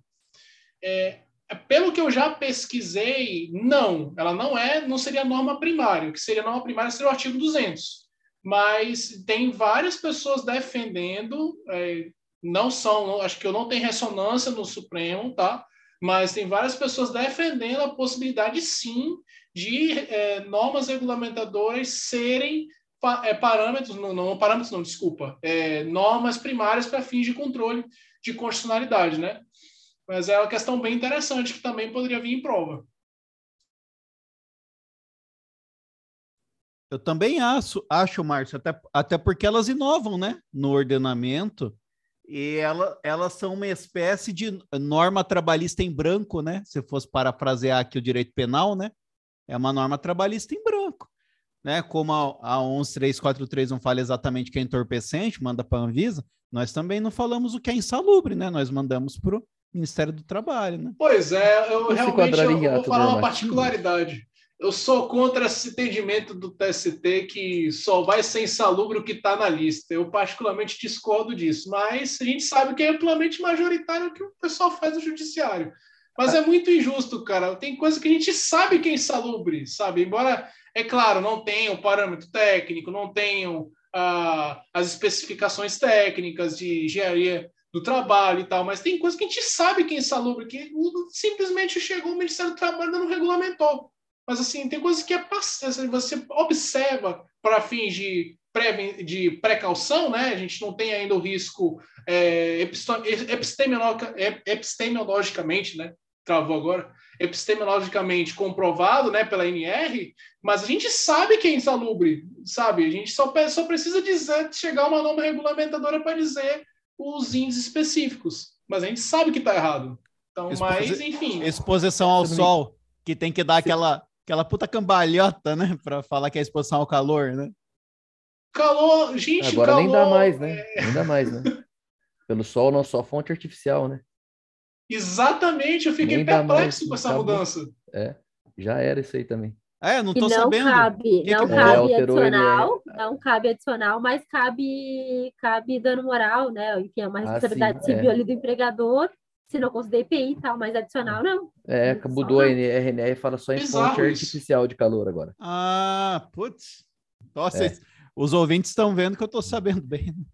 Outra coisa também é cimento, né? Tem muita ação de pedreiro que pedia insalubridade de contato com cimento. O cimento, se eu não me engano, não tá na lista. Então dava, dava improcedência. Tem, tinha- Exato. já peguei ações nesse sentido já, dizendo que o composto lá do cimento ele não consta da lista. Viu? Mas sobre a pergunta, o a NR é um ato do executivo, certo? Não, ele não se enquadra em ato normativo para fins de impugnação de constitucionalidade? Não, porque É, mas aí não, é, não tem Não é- abstratividade, né? não é. Mas Não. tem, né? seria o problema. É, não tem. É, tem. Mas, como seria uma portaria, não teria essa abstratividade, né? Não, é, por- entendi. Mas eu entendo, realmente é, é diferente dos outros, né? é porque não é um decreto autônomo, né? Não, Sim, sim. Não, Mas mas, não tem- não tem sentido, né? Não tem É, eu, sentido. eu, se- eu responderia assim, sem pesquisar, que dá. Porque, É por porque- exemplo, é, é, norma administrativa de efeito concreto não cabe MS? Então, o que a gente analisa é o espírito, né? Ou não? É. Aí, não sei. aí, aí é o problema. Mas Até- o MS seria controle difuso, né? Aí difuso pode, né? é, Não, pensando pô. Também com... Não, de efeito concreto, individual, tô falando. Ah, sim, sim, sim. Só, só que, eu, entendeu? Eu fiz o raciocínio inverso. É, Entendi, uma- entendi. é lei, é lei, mas é ato. E aqui Seria- é ato, mas é lei. Entendeu? Seria uma norma falando. regulamentadora que, que permitisse o, amianto, o trabalho com amianto inconstitucional? Inconvencional? Não, então, porque você vai atacar o que? O artigo 200 genericamente? Não dá. E aí, você não pode discutir a inconstitucionalidade de maneira direta, então, da NR? É bizarro isso aí. Eu até tentei achar aqui, Márcio, como a gente é, é bem fraquinho de penal, para ver se já fizeram essa discussão da norma penal em branco aqui, sobre essa possibilidade da arguição, mas não achei aqui rapidamente para falar já, não achei. Entendi. Depois alguém comenta aí com a gente, se puder, tá? A gente vai postar lá no Instagram e no, e no YouTube já tá transmitindo, né? Mas Saulo Underline Trab, se alguém quiser. Porque tem gente que não segue, a gente só ouve no Spotify, né? Por incrível que pareça. Fica aqui nosso agradecimento de novo, né? Mas podem comentar, né? Porque aqui a gente tá, é um ambiente de estudo mesmo, né? A gente não tá aqui querendo dar aula de nada, né? A não ser o Márcio, que aí ele já consegue, né? Mas a gente não. Que nada, que nada, meu amigo. Emily. É, gente, mas em relação àquilo que o Márcio tinha falado, que ele, que ele disse que, que não deveria ser só o que estava previsto ali, né? Nesse, é, da, dos agentes, né, para fins de adicional, até esse ponto me parece que o, o direito previdenciário está até mais avançado que para fins de reconhecimento de atividade especial, por exemplo, para aposentadoria especial, ou para conversão do tempo, né, para aposentadoria por tempo de contribuição, enfim, de antes, é, eles até consideram atividades que não estão no regulamento, né? Eles consideram só exemplificativo desde que realmente haja exposição realmente efetiva, né? Que seja comprovada exposição a agente nocivo. E no direito do trabalho fica nessa brincadeira, né? Então, realmente, esse ponto no direito previdenciário me parece mais avançado mesmo, podia servir de exemplo. É, mas aí tem um problema, né? O do vigilante tem que efetivamente estar disposto ao risco, né? O nosso não, o cara tá com vigilante usou arma, periculosidade. Então, assim, tem, um, tem os prós e os contras, mas eu concordo. Realmente, o previdenciário está mais avançado que o trabalho nesse ponto, né?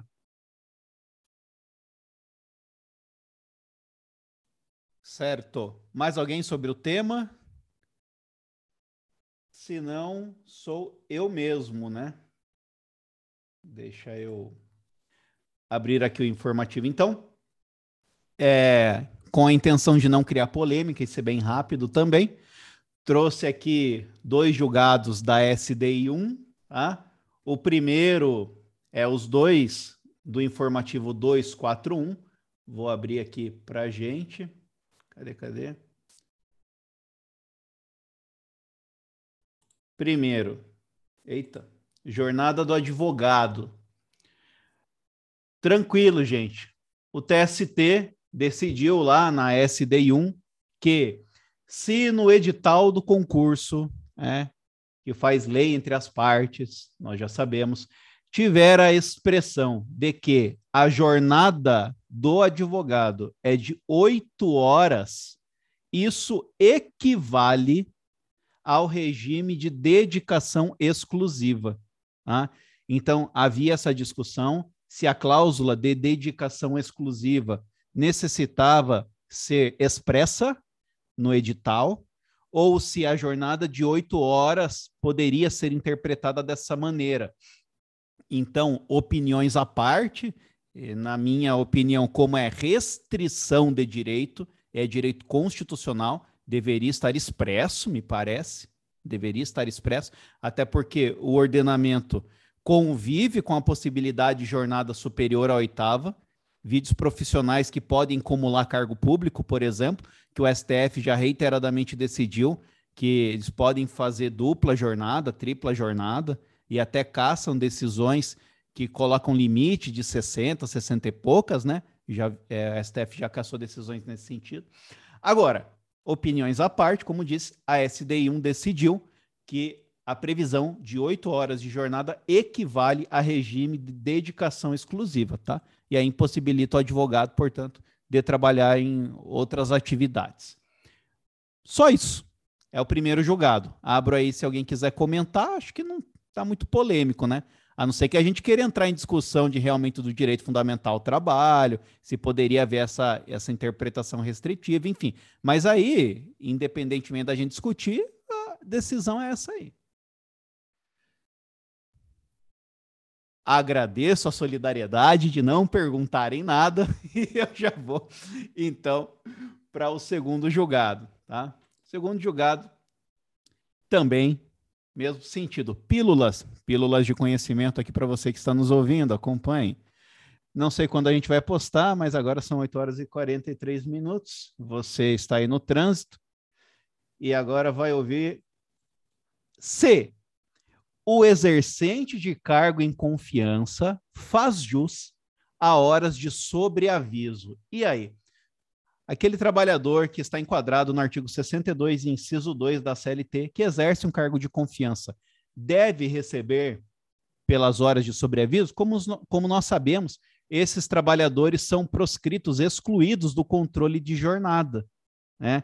E a SDI, então, gente, decisão de SDI, essa segunda também, tá? Diz que é incompatível, tá? Então, a, o exercício de cargo em confiança é incompatível com a sistemática de controle de jornada.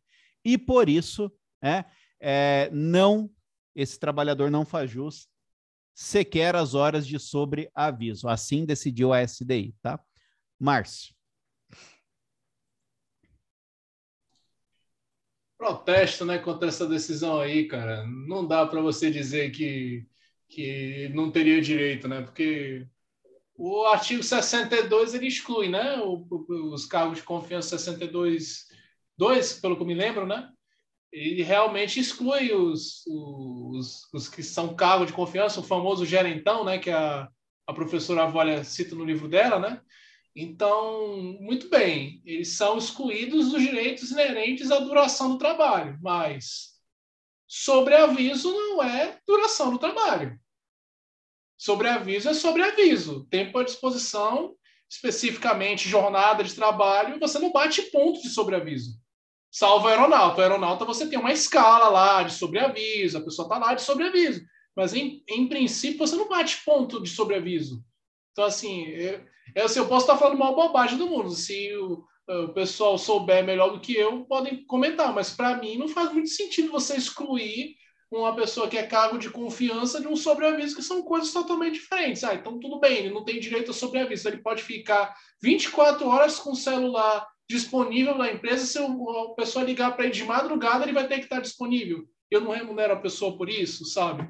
tem que ter um limite para essa questão de violação do direito à desconexão, direito ao lazer, direito ao convívio social. Mesmo que seja uma pessoa de confiança, ela é beneficiária do artigo 7 CISO 22, 23, 28, todos os direitos fundamentais do trabalhador, a questão laboral-ambiental. Então, eu realmente discordo dessa da interpretação do TST com todo respeito, claro. Né?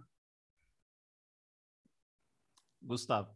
É só para constar que o exercência cargo, de cargo em confiança, ele, mas ele tem direito ao descanso remunerado, né? Isso aí acho que o TST já falou, porque daí é direito à desconexão. Se bem que entra basicamente na mesma coisa que o Márcio acabou de falar, né? Não é o Instituto da Jornada especificamente, né? São os intervalos lá, o descanso. Mas é só para constar mesmo, para dar essa informaçãozinha a mais aqui, para a DSR, ele tem direito sim. Se não tiver DSR, tem que pagar em dobro ô, ô Márcio, porque o sobreaviso não é aplicado analogicamente lá dos ferroviários? Exato. De lá que a gente tira, né? E o 62, o que ele vai falar para a gente é que esses empregados aí, é, os gerentes, ocupantes de cargo é, de gestão, eles são excluídos do capítulo 2 da duração do trabalho. Como que a gente está a gente está estendendo, falando que eles também não são alcançados por outras disposições que nem estão aqui. Então eu acho que essa é uma forma, lógico, né? MPT na veia, né? É uma, é uma forma da gente argumentar, né? A gente não poderia fazer uma interpretação ampliativa para prejudicar, né? Agora, Exatamente. eu, não, eu quero falar para vocês que eu não tenho opinião sobre nada, tá? Agora, nesse nesse primeiro momento, eu não, não discordo muito, não, do TST. Eu acho, nesse primeiro momento, como eu disse, candidato não tem opinião, né? Eu sigo o TST, assim. No MPT, não, né? No MPT já dá para discordar mais. Mas, assim, na magistratura, eu sigo o TST. Agora, eu, eu acho meio incompatível mesmo, justamente porque ele é uma figura diversa do empregado comum, né? ele já está fazendo às vezes mais do empregador. Então, ele é essa figura do empregado que a gente está acostumado, né? Imagina um operário assim, já começa a ficar meio esmaecida, na minha opinião. E aí eu acho que se espera realmente que ele esteja é, com uma disponibilidade maior. E aí eu acho complicado. Agora, e outra discussão é a gente falar em abuso. Aí eu acho que já numa situação tópica, falando de abuso, a gente poderia, sim, invocar artigo 7 essas coisas. Mas é, acho que num, num, padrão ordinário, assim, né? Eu realmente eu não acho tão ruim essa decisão do TST, né? Mas aí, né, que ninguém esteja me ouvindo do MPT. A Ana já tinha levantado a mão. Baixou? Baixou a mão. Ah, então... Desculpa, eu esqueci de ativar. É, eu estou fazendo aqui é, o raciocínio de advogado do diabo, né? Supondo que esse empregado esteja em sobreaviso e ele seja chamado para trabalhar e, é, na empresa. Essas horas que ele vai trabalhar na empresa devem ser remuneradas como extraordinárias? Não, por, não, né? Ele está excluído do controle, ele não recebe hora extraordinária. Esse, é, é isso que eu ia falar, ele vai ganhar mais em casa do que trabalhando, né? Ah, olha, argumento bom, né? Você Mas se entender tem dois você- empregados com sobreaviso, Agora, gente, dois são chamados, um é É- gerente e o outro não. Um vai receber hora extra, o outro não. é, se- o Exatamente. gerente não recebe mesmo, Ele não nunca recebe. recebe, né? ele não tem controle de jornada, né? independente de quanto tempo ele trabalha. Agora, gente, o controle é por esse papel dele é, de, de representante do empregador dispensar né, o controle, mas não o limite de jornada, que está lá no artigo 7 É complicado mesmo, né? É porque o controle. Bem o con- lembrado. O controle ele é instrumento. Agora, não quer dizer que por isso eu posso. Então, porque se fosse interpretar em última raça isso daqui, ah, deixa ele trabalhando lá 20 horas, então, né? Já que ele Não, não mas rece- aí vai entrar por outros motivos, mas não por hora extra, né?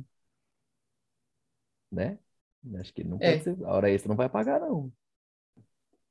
Então, Eu mas daí acho. você condena Aí no vem quê? indenização. Até porque a hora extra pressupõe o controle de jornada, né? É, Hora eu acho que você não condena em nada, a não ser que haja uma, sei lá, um abuso de, sei lá, de dano existencial. Você pode tentar Isso, provar isso, acho mas agora hora linha. extra não. Mas aí pensando no que a Ana falou, eu estava pensando nisso também, é, é um contrassenso, acho que eu vou de acordo com o que o Saulo está falando. Seria um contrassenso você imaginar que ele vai estar recebendo para estar em casa de sobreaviso e não receberia hora extra se ele fosse trabalhar no final de semana. É, realmente. Ou à noite, adicional de, de adicional noturno, ele vai receber para ficar em casa e não recebe quando ele trabalha. Justamente, É um- seria um contrassenso. é justamente por ser tópica essa decisão que é difícil. A gente não vai chegar num consenso aqui, porque vai, vai ter que ser caso a caso, né? Visto isso daí. Eu quero botar fogo no parquinho ainda. Quero botar fogo no parquinho. Em homenagem ao meu amigo Ricardo Trigona, que se estiver ouvindo, ele, é, ele que fala muito essa expressão no curso do Rafa. Pô, sau- bem, fogo. saudade, saudade dele, cara. Você me dava risada com ele. Cara, Falando gente boa demais. comprometo aqui perante todos que participarem Gente boa demais mesmo. das aulas de sábado agora. Vou lá encher o saco de vocês. Gente boa. gente boa. Muito bem, então é, o artigo 62 ele exclui o regime de duração do trabalho para empregados externos, é, teletrabalho e pessoal do cargo de confiança, os três incisos.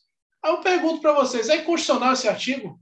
Porque o artigo 7 ele prevê lá, bonitinho lá, hora extra para trabalho superior a 8 horas diárias e 44 semanais. Pode a CLT chegar e X no artigo da Constituição, artigo 7, inciso 13, com o artigo 62 e excluir simplesmente os caras da hora extra? É constitucional isso? Ele é não O- recepcionado, né? Mas daria para defender, mas, ah, mas acho, mas, né? Tá- Não, você é- quer a resposta prática ou a resposta? É porque a redação é de NTT. 94, a redação é de 94, né? Ah, Acho essa, atual, né? É verdade, mas a- Falaria, falaria mas sobre a constitucionalidade. antes, né? É. Eu não sei a redação Não, original. mas aí seria a recepção mesmo, mesmo que seja a emenda constitucional alterando ainda Tá, a, tá, a redação bem, né? da Tudo Constituição bem, da é. CLT, você está falando? Sim. Não, da Da CLT. CLT. Da Por Por isso que daria para falar de 62, constitucionalidade. é. Ah, é constitucionalidade mesmo, não é recepção. É, isso né? É, Tá, tá, aí. tudo bem. Agora, Márcio, eu acho que o inciso 1 e o inciso 3 caminham para inconstitucionalidade. Porque os, o trabalhador externo não tem por que ele estar excluído do controle. Partia-se partia-se de uma premissa da impossibilidade técnica, tecnológica de se controlar. Ela está superada. Então, aí, ao meu ver, realmente fica Mas aí o que que inconstitucional. você fala do teletrabalho? Se tem um empregado que pode ser controlado o que ele está fazendo, é o teletrabalhador. pô, ló- é por isso que, eu, por isso que a minha fala é o inciso 1 e o inciso 3 são. O Pois 3 é, também mas, gente, não tem é, sentido. eu penso, eu Fala. penso também que assim, a gente pode falar da inconstitucionalidade, mas é sempre uma briga mais complicada. Agora, o Sim, que eu acho é que é bom. super possível defender É bom é evitar. que estão excluídos, estão excluídos do controle, se não puder ser feito esse controle. Trabalho externo, teletrabalho, se puder ser feito, vai, vai ter o controle, eles vão se submeter ao controle. É uma, com- Eu acho uma interpretação vai, conforme. É, é uma Interpretação conforme, conforme. a questão do gerentão aí não é não nem puder impossi- ser. É, não É, é, nem possibilidade é de controle. coisa. No caso É, dele aqui, pode, é porque ele se transveste é na. a figura do empregador. é, no- Pronto, né, aí. no- É É, por- é uma situação distinta. o longa-manos do empregador naquele local Exatamente. de trabalho. É ele, por isso que poder eu- de gestão, é. É por isso que eu acho que o inciso 2, ele é, Dá pra- restringe, mas ele é razoável. Uhum. Então não seria Aí, só para falar que a questão do gerente já constava no- na redação de 85, tá? Não é essa atual, mas já Ah, é? constava a, pre- a exclusão, tá? Eu tava olhando, tô olhando aqui no Planalto. De 85? Então seria não recepção, né? 85. Porque Artigo 85 62, a linha B, É, aí sim, vai receber. já falava. De gerente. Não, mas- Recepção. Mas, o, Tá, mas o que vão analisar é a redação de 94. Não, não, tô falando, ah, tô, tô dizendo que já É. tinha previsão, mas é, é, é inconstitucional É, mesmo. achei é o uma boa é o pergunta, viu? atual. Se é. no caso Pra eu trabalhar na voltei questão no de segunda dispositivo anterior, né? A cabeça do examinador aí. O Já começa. Você que lançou essa, meu amigo. Viu? Ó, agora, eu só ampassar aqui rapidinho. Sabe uma boa pergunta também de examinador, Márcio? É que quando a gente estava falando sobre o motorista, né, que tem a 12.619 e a 13.103, que o pessoal dá uma esquecida, é que na 13.103, o 235C traz lá no parágrafo 16, que a, a- os dispositivos se aplicam ao ajudante do motorista. E a 12.619 não. E aí tem bastante ação de ajudante de motorista. E aí, cara, fica também uma horrível fazer a cronologia da lei aplicável. Você até faz de conta que não viu que é ajudante, sabe? Porque é complicado, mas a, a 12.619 não mudava, não, não se aplicava para ajudante, salvo o intervalo intra. Agora, a nova fala que aplica tudo, tudo. Graças a Deus já tá prescrito. No período anterior. né? Não, e eu- uma outra coisa que eu lembrei é o seguinte, né? Já que o Saulo falou do motorista, tem aquele tempo de espera, né? Que 30% quando ele tá, tá lá esperando para o despacho aduaneiro, geralmente é quando o cara tá esperando o despacho aduaneiro, né? Aí beleza. Então, o cara, é, o cara que é cargo de confiança não vai ter o sobreaviso, porque ele está excluído. Mas o motorista que está esperando tem o tempo de espera. Ele está no 62 também, está no inciso 1, não está no 2. E aí? Qual que sentido Não. que tem? Mas, a- Ainda mas até a Errado 13 isso aí. mas até a 13.103 é, coloca a necessidade do controle, né? É. Então, que é porque é, é. A atividade- regra já é o controle, né? Não, aí já tem o controle, Isso, realmente, mas é.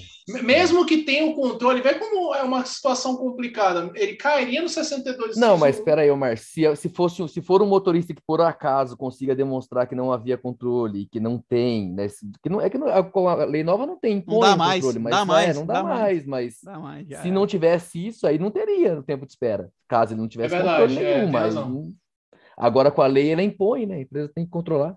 Agora o cara fica lá no Porto de Santos, lá, espera 13 horas. Não trabalhou quantas? Nenhuma. tá lá. Diga- Diga-se de passagem para quem estiver ouvindo aí, quem faz, quem ainda não faz, não faz minuta de sentença, processo de motorista é um dos mais complexos Nossa, é analisar chatíssimo. tópico de jornada. É muito chato de julgar. É muito É chato. ônibus, eu muito, tenho pena de muito, calculista quando eu pego o processo de Não, ônibus, é cara. muito, muito O cara vai olhar aqueles BDOs todo é. dia lá, cara. Às vezes o cara fica uma semana É. só no cálculo do ônibus, É cara. aquele processo pena. que se der para nós seis julgar aqui, sai seis sentenças diferentes. E, e as seis erradas. É bem possível. Há seis que Mas não é porque a retrata a, realidade. é. ficou muito. A lei, tá, você lê a CLT ali, você dá de chorar. Quando eu chego naquele trecho ali, eu só quero pular, porque Ah, é difícil. ficou Eu muito tenho- ruim. ficou Eu muito tenho uma, motorista um é livro, chato. eu tenho um livro da. LTR, agora esqueci o nome é de uma desembargadora com o filho dela que era auditor fiscal, muito bom, cara, de transporte, já mostra aqui já. É, bom, Recomenda aí que eu quero ler sobre isso, que eu sou bem É. ruim. vou, vou pegar aqui Também já. quero. Vou desligar minha câmera aqui que eu tô, eu tô de shorts. Então não vou mostrar o meu shortinho de futebol para vocês. Momento merchandising. Merchandising, ó. Copinha Stanley. Você já ouviu a palavra de Stanley hoje? Então, ó, da minha parte, é isso, né?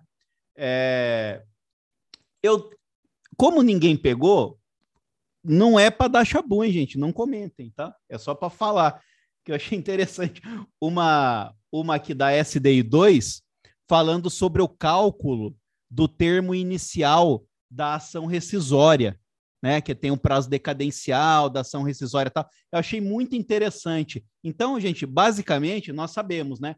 É, qual que é a data que, que é o termo inicial? É a data do efetivo trânsito em julgado, né? Da última decisão da ação principal, seja de mérito ou não, beleza? Isso daí não tem discussão.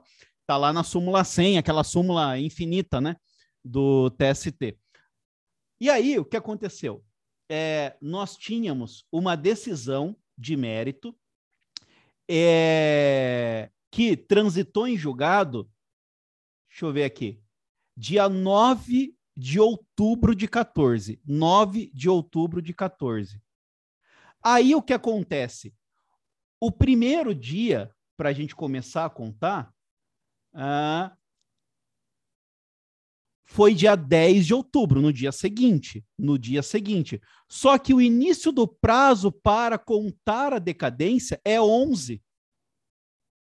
Então, ó, vou até ler aqui para vocês, para ficar bem tranquilo de entender, tá? Para você que está acompanhando, vou fazer a minha voz de radialista. Veja, a data do efetivo trânsito em julgado corresponde ao dia imediatamente subsequente ao último dia do prazo para interposição do recurso. Só que, aqui que pega, iniciando-se a contagem do prazo decadencial para ajuizamento da ação rescisória no dia seguinte. É, e por isso são três datas, tá? Nos termos do inciso 1 da súmula 100 findando-se no dia de igual número de início ou no imediato, se faltar correspondência, né? Famoso 29 de fevereiro, né? Então, conforme 132, parágrafo lá, lá. Então, com esse entendimento, a SDI 2, por maioria, conheceu e deu provimento ao recurso ordinário para afastar a decadência de ação rescisória que foi ajuizada 11 de outubro de 16. Por concluir que o trânsito em julgado da sentença rescindenda que extinguiu a reclamação trabalhista matriz com resolução do mérito, ante o reconhecimento da prescrição, deu-se em 10 de outubro, visto que as partes deixaram transcorrer em hábitos octídio legal para interposição de recurso ordinário, que se encerrou em 9 de outubro. Então, oitavo dia, 9 de outubro. Oitavo dia, 9 de outubro. Trânsito em julgado, 10 de outubro. Início da contagem, 11 de outubro. Nossa, isso é muito pegadinha, né? De concurso. Oitavo dia, 9 de outubro. Trânsito em julgado, 10 de outubro. Início da contagem, 11 de outubro. Por isso, o prazo, o prazo decadencial só ocorreu 11 de outubro, dois anos depois, 11 de outubro de 16. A ação, para nos ajudar, que é sempre assim, né, Gustavo? E Márcio também. É sempre no último dia que o cara interpõe mesmo, é, a juíza, né? Só para dar emoção. Como ele 23 e 59. É, como ele ajuizou, como ele ajuizou dia é, 10, como ele ajuizou dia 10, deu tudo certo. Não, perdão, ajuizada dia 11, no último dia mesmo. No último dia.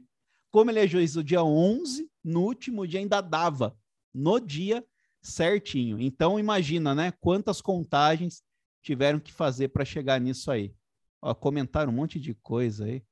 Não, nem, nem, nem não, não vou ler agora, tá? Mas é só isso, não é para dar pano para manga, mas enfim, já vi que levantaram a mão aí. Gustavo. Não, rapidinho, só aproveitando que o Saulo falou, comentou um outro julgado, eu vou deixar a dica para quem quiser estiver nos ouvindo, até para o pessoal também dar uma lida. Tem um julgado do informativo 242 que ele fala de dispensa discriminatória, que a foi elegido como critério de dispensa trabalhadores que eram que estavam em vias de se aposentar ou já tinham se aposentado. E foi essa, essas dispensas foi, foram consideradas discriminatórias tal. E o julgado ele é extenso mas ele é uma aula sobre a questão da discriminação no contrato de trabalho enfim todas as normas mais importantes estão citadas aqui. É do da terceira turma ministro Alexandre de Souza Gabriel Monte, muito, muito bom jogado, vale muito a pena a leitura dele, ele é, ele é grande, porém tem, é muito interessante, só tem conteúdo bom, então vale a pena, só deixa aqui a, a dica para quem quiser dar uma olhadinha depois. Eu até ia falar sobre ele, mas eu acabei achando interessante, mais interessante a questão do, do amianto, que é uma questão que a gente fala menos, e a discriminação vira e mexe, a gente está falando sobre isso, então, mas não, só não queria deixar de constar mesmo. E o Saulo estava falando de umas pegadinhas, né? É, eu não sei se vocês observaram, mas o, o eu estava até pesquisando isso um dia desse. Esse tema que o Saulo comentou, ele foi, ele foi objeto de uma notícia do TST do ano passado também. Eu estava observando que é o seguinte: tinha uma discussão do prazo da ação rescisória que o prazo da ação rescisória ele era para ser contado em dias úteis, né? Porque como ele seria um prazo processual, ele seria um prazo em dias úteis, mas o TST, é, quando faz as contagens da ação rescisória, vocês podem observar que o prazo ele é em dias coísos, você faz contagem em anos, né? Dois Será anos, que... ou então cinco anos, né? Será que não é por ele tratar como prazo decadencial e não prescricional? Sim, né? Pode ser, pode ser um prazo decadencial, porque no caso você prescreve o direito de rescindir isso. a sentença, né? Com a su... de rescindibilidade, né? A súmula 100 trata como decadencial, isso para mim é meio estranho é... também. Para mim seria prescricional, né? Entrar com ação, enfim. Mas ela trata como decadencial, acho que é por isso. Aí seria contado que nem direito material, mas você vê que isso. a ação rescisória é um direito processual, né? Então, você, mas... no caso, você rescinde a sentença. Você tá, é um meio processual de você rescindir uma sentença com vício. Com certeza. Então, ele trata como obrigacional, né? Assim, eu sempre achei estranho isso também, mas nunca peguei ninguém para discutir sobre isso. Você é um meio de impugnar a sentença que tem prazo de direito material, mas o recurso que faz isso de forma endógena tem prazo contado em dia útil. Então, assim, realmente tem que ficar de olho para isso aí também, né? Bom, beleza. Vai? Foi? Quem vai fechar então é o próprio. Vai lá, Márcio. Eu. É... Deixa eu só abrir aqui o julgado, gente, que ele sumiu, tá aqui. É, então, né? Eu também peguei o um julgado do informativo 241. É, é o primeiro julgado, né? Que, que foi um julgado do órgão especial do TST, né? Eu achei bem interessante pegar essa temática, porque ele trata do do famigerado, mas poucas vezes comentado, o, o pedido de suspensão de liminar, né?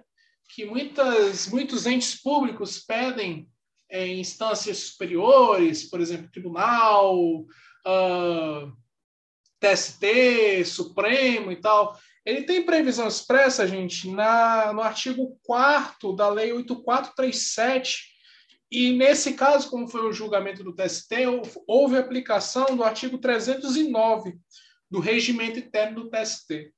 É, vamos falar primeiro do caso concreto para vocês se situarem. É, processo na ACP do Sindicato dos Petroleiros contra a Petrobras. Houve uma liminar em ação civil pública é, para uma obrigação é, de não fazer, de impedir a alteração de condições de trabalho internas até que haja uma negociação coletiva. Isso foi essa liminar foi proferida na época do Covid. E aí a Petrobras percebeu que ia dar problema para ela, né? Ela começou, por exemplo, ela impetrou o MS, perdeu. No, tentou uma liminar com o MS, foi indeferido. Aí depois do indeferimento do mandado de segurança, porque no caso a liminar é uma decisão interlocutória, cabe o mandado de segurança. É, houve um pedido de suspensão de liminar para o presidente do TRT que julgou o mandado de segurança. Foi indeferido, eles entraram com agravo interno, também foi, foi mantida a decisão do presidente é, do TRT1, né, que no caso o caso é oriundo do Rio de Janeiro.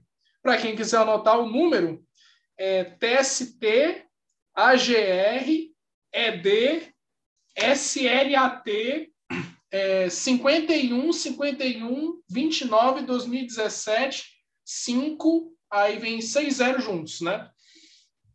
E aí, como a suspensão de liminar foi mantida pelo, pelo colegiado, um agravo interno, aí houve outro pedido de, de suspensão de liminar para o TST, e foi apreciado pela ministra Peduzzi.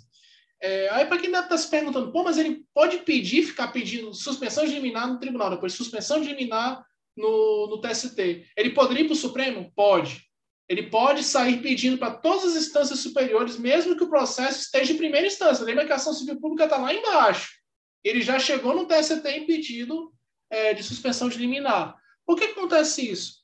Porque Preponderantemente na doutrina, a suspensão de liminar ela é considerada como incidente processual. E, no caso, ela é um pedido de contracautela. Isso se justificaria em função do interesse público que estaria é, é, subjacente à, à, à, questão do ente público e seria e essa questão do interesse público ela vai ser fundamental para entender a relevância do caso. Aí, pois bem, a suspensão de liminar, se vocês observarem os legitimados para manejo da suspensão de liminar, vocês vão ver que lá na lei 8437 é, tem o Ministério Público e tem o ente público interessado. Agora veja, ele fala pessoa jurídica de direito público interessada. E no caso, não sei se vocês lembram, eu falei que o interessado era a Petrobras. A Petrobras é Sociedade de Economia Mista. Então, como que ficaria a questão do interesse, aliás, do, da legitimidade, né, de uma sociedade de economia mista que é uma pessoa jurídica de direito privado, quando a lei só estabelece legitimidade para é, pessoas jurídicas de direito público? O TST tem entendimento, inclusive a própria ministra Peduzzi, ela se manifestou monocraticamente primeiro, e o julgado que eu estou comentando, que é o do, do, informativo 241, ele já é a decisão do agravo interno, já é a decisão colegiada, tá? Ela se manifestou na decisão, se vocês é, é, observarem no, no, no informativo, é, a ministra Pedro já se manifestou especificamente sobre essa questão, dizendo que existe legitimidade do ente público, ou seja, é, não só do ente público, né, de pessoa jurídica de direito público, mas também da sociedade de economia mista. Mas, porém, todavia, quando se trata de sociedade de economia mista, é necessário que se comprove o efetivo interesse público no requerimento. Eu não e o interesse público primário não pode ser um interesse meramente secundário da, da sociedade de economia mista, sob pena de todas as questões que forem manejadas com a sociedade de economia mista, eles fatalmente entrariam com, um pedido de suspensão de liminar. E isso abalroaria com certeza os tribunais superiores, os tribunais ordinários, enfim. Então, nesse caso, é, a Petrobras entrou com pedido de suspensão de liminar, houve um indeferimento pela ministra Peduzzi, não por causa da questão meritória, porque a questão meritória falava de impossibilidade, é, de limitar a questão de mudança, inovação contratual por necessidade de negociação coletiva. Eles estavam questionando isso. Essa questão de mérito, a ministra Peduzzi não se manifestou. A, o indeferimento da suspensão de liminar, é, monocraticamente, e que depois foi é, confirmado pelo órgão colegiado foi: eu não posso admitir uma suspensão de liminar para o interesse meramente secundário da sociedade de economia mista. Então, houve extinção sem resolução do mérito da suspensão de liminar que foi manejada pela Petrobras em decisão monocrática e depois, no agravo interno, a Petrobras rediscutiu isso e acabou também sendo mantida a decisão da ministra Peduzzi. E, claro, a lei tem disposição expressa, 8437, não sei é, se houve o questionamento, mas se a Petrobras assim entendesse, ela poderia questionar isso ainda no Supremo Tribunal Federal, por disposição expressa no artigo 4 é, em um dos parágrafos da, da, da Lei 8437. Então, assim, eu achei interessante porque, além do artigo 4 da Lei 8437, ele ser expresso quanto à possibilidade de sucessivos pedidos nas instâncias superiores, mesmo que o processo esteja ainda em, é, em trâmite na primeira instância, é, a, o próprio artigo 4, que essa também é pode ser uma ótima pegadinha de concurso para quem nunca viu esse artigo, é, mesmo que haja um agravo de instrumento no tribunal questionando a liminar lá na primeira instância, ainda assim a SR pode ser julgada. E mesmo que tenha sido julgado o agravo de instrumento questionando a decisão que é objeto da suspensão de liminar, ainda assim a suspensão de liminar, e claro, sendo julgado, é, sendo improvido o agravo de instrumento, né, no caso a liminar sendo mantida, eu posso questionar também a decisão pela suspensão de liminar, porque é uma medida de contracautela em favor do ente público. Então, assim, é muito relevante, embora seja pouco falada, tipo, eu tive dificuldade para encontrar é, doutrina sobre isso, mas é, é, uma questão bem relevante, embora seja muito pouco comentada é, na, nas questões de direito processual, né? É isso. Se alguém tem alguma dúvida? Eu acho que acaba ficando mais para a galera da procuradoria também, né? As procuradorias municipais, estaduais, tal, né? AGU.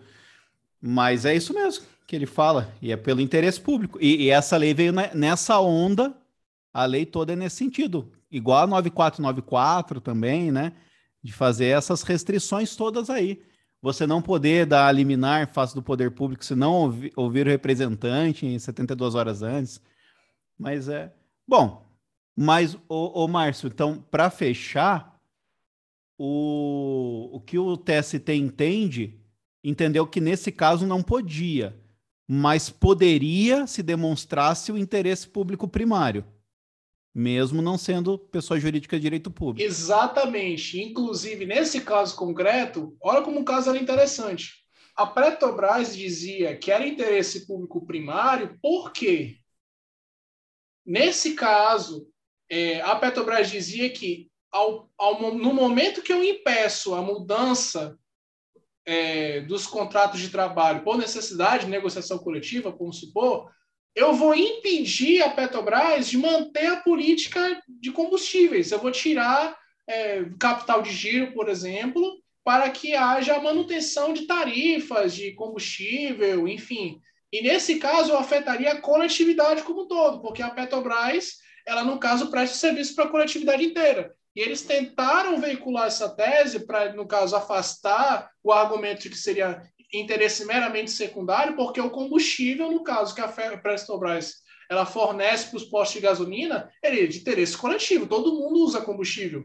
Mas essa tese acabou não vingando no TST, por quê? Porque nesse caso concreto, o TST entendeu que, embora o interesse coletivo seja subjacente à questão dos combustíveis, no caso concreto, a Petrobras não conseguiu demonstrar que o mero fato de eu impedir a mudança dos contratos de trabalho naquele caso impediu a Petrobras de realizar as mudanças das tarifas, na distribuição dos combustíveis. Então, não houve a demonstração de que a coletividade estava sendo prejudicada especificamente pelo caso concreto pela liminar que foi concedida na, na CP no, na primeira instância. Esse foi o caso. Até Beleza. porque, se tratando de Petrobras, acho que qualquer decisão que tenha uma, um lastro negativo econômico para a empresa, eles vão, eles vão poder alegar que isso afeta o preço dos combustíveis. Então, Exatamente. Você não pode alargar demais a, a hipótese, realmente tem que se analisar, tem que ser muito, muito demonstrado, porque de qualquer forma é, objetivo, é objeto da empresa, né? Qual, ficou até um pouco complicado, né? Esse daí foi SDI, Márcio? SDI? Não, foi órgão especial, porque no caso ah, era competência da, da, da, presidente, depois o órgão especial julgou o agravo interno. Ah, tá, beleza. Bom, alguém quer comentar alguma coisa sobre essa decisão? Beleza. Ó, só para fechar minha parte aqui, o livro a que eu me referi é da doutora Tereza Aparecida Asta Geminani, ou Geminiani, não sei como fala, e do Daniel Geminani também. A nova lei do motorista profissional e os direitos fundamentais, pela LTR. Para quem está aqui com imagem, tira o print aí, apesar Bem de estar tá invertido. Ela, ela é desembargadora aqui no 15, né? Isso, é. Ela é desembargadora aqui no 15. Exatamente. O filho, até onde eu sabia, era FT, mas não, eu não sei se ele não foi para o MPT depois. De é, ele eu não conheço. Mostra, mostra. Salvar aqui. Não tá no MPT, Saulo? Eu acho que ele foi para o MPT, depois passou. Acho né? que ele tá no MPT agora. É, é. Quando ele fez o livro, ele era FT ainda. Esse livrinho aqui. Me ajudou muito na época a jogar essas. A jogar não, né? A minotar as sentenças dos motoristas. É, beleza? Alguém quer falar alguma coisa antes de, eu, antes de eu encerrar a transmissão? Pode falar, Márcio. É, acho que a, a Vânia queria falar alguma coisa. Não, eu ah, falei que já estava profetizando, né? Ele sentenciando já. Ah, verdade. A gente tem costume de falar assim, né? Ah, julguei um caso né, Des, dessa maneira ou de outra, a gente acaba falando assim no, no dia a dia. A gente mas... é apegado, a gente é apegado. Mas, mas é sempre não, bom. Não entendam por mal. É, não é por mal, viu, gente? É, Márcio? Não? Beleza. Então é isso, gente. Muito obrigado pela audiência de vocês. Começamos 2022 com o pé direito e a gente se vê no próximo episódio. Valeu e até mais.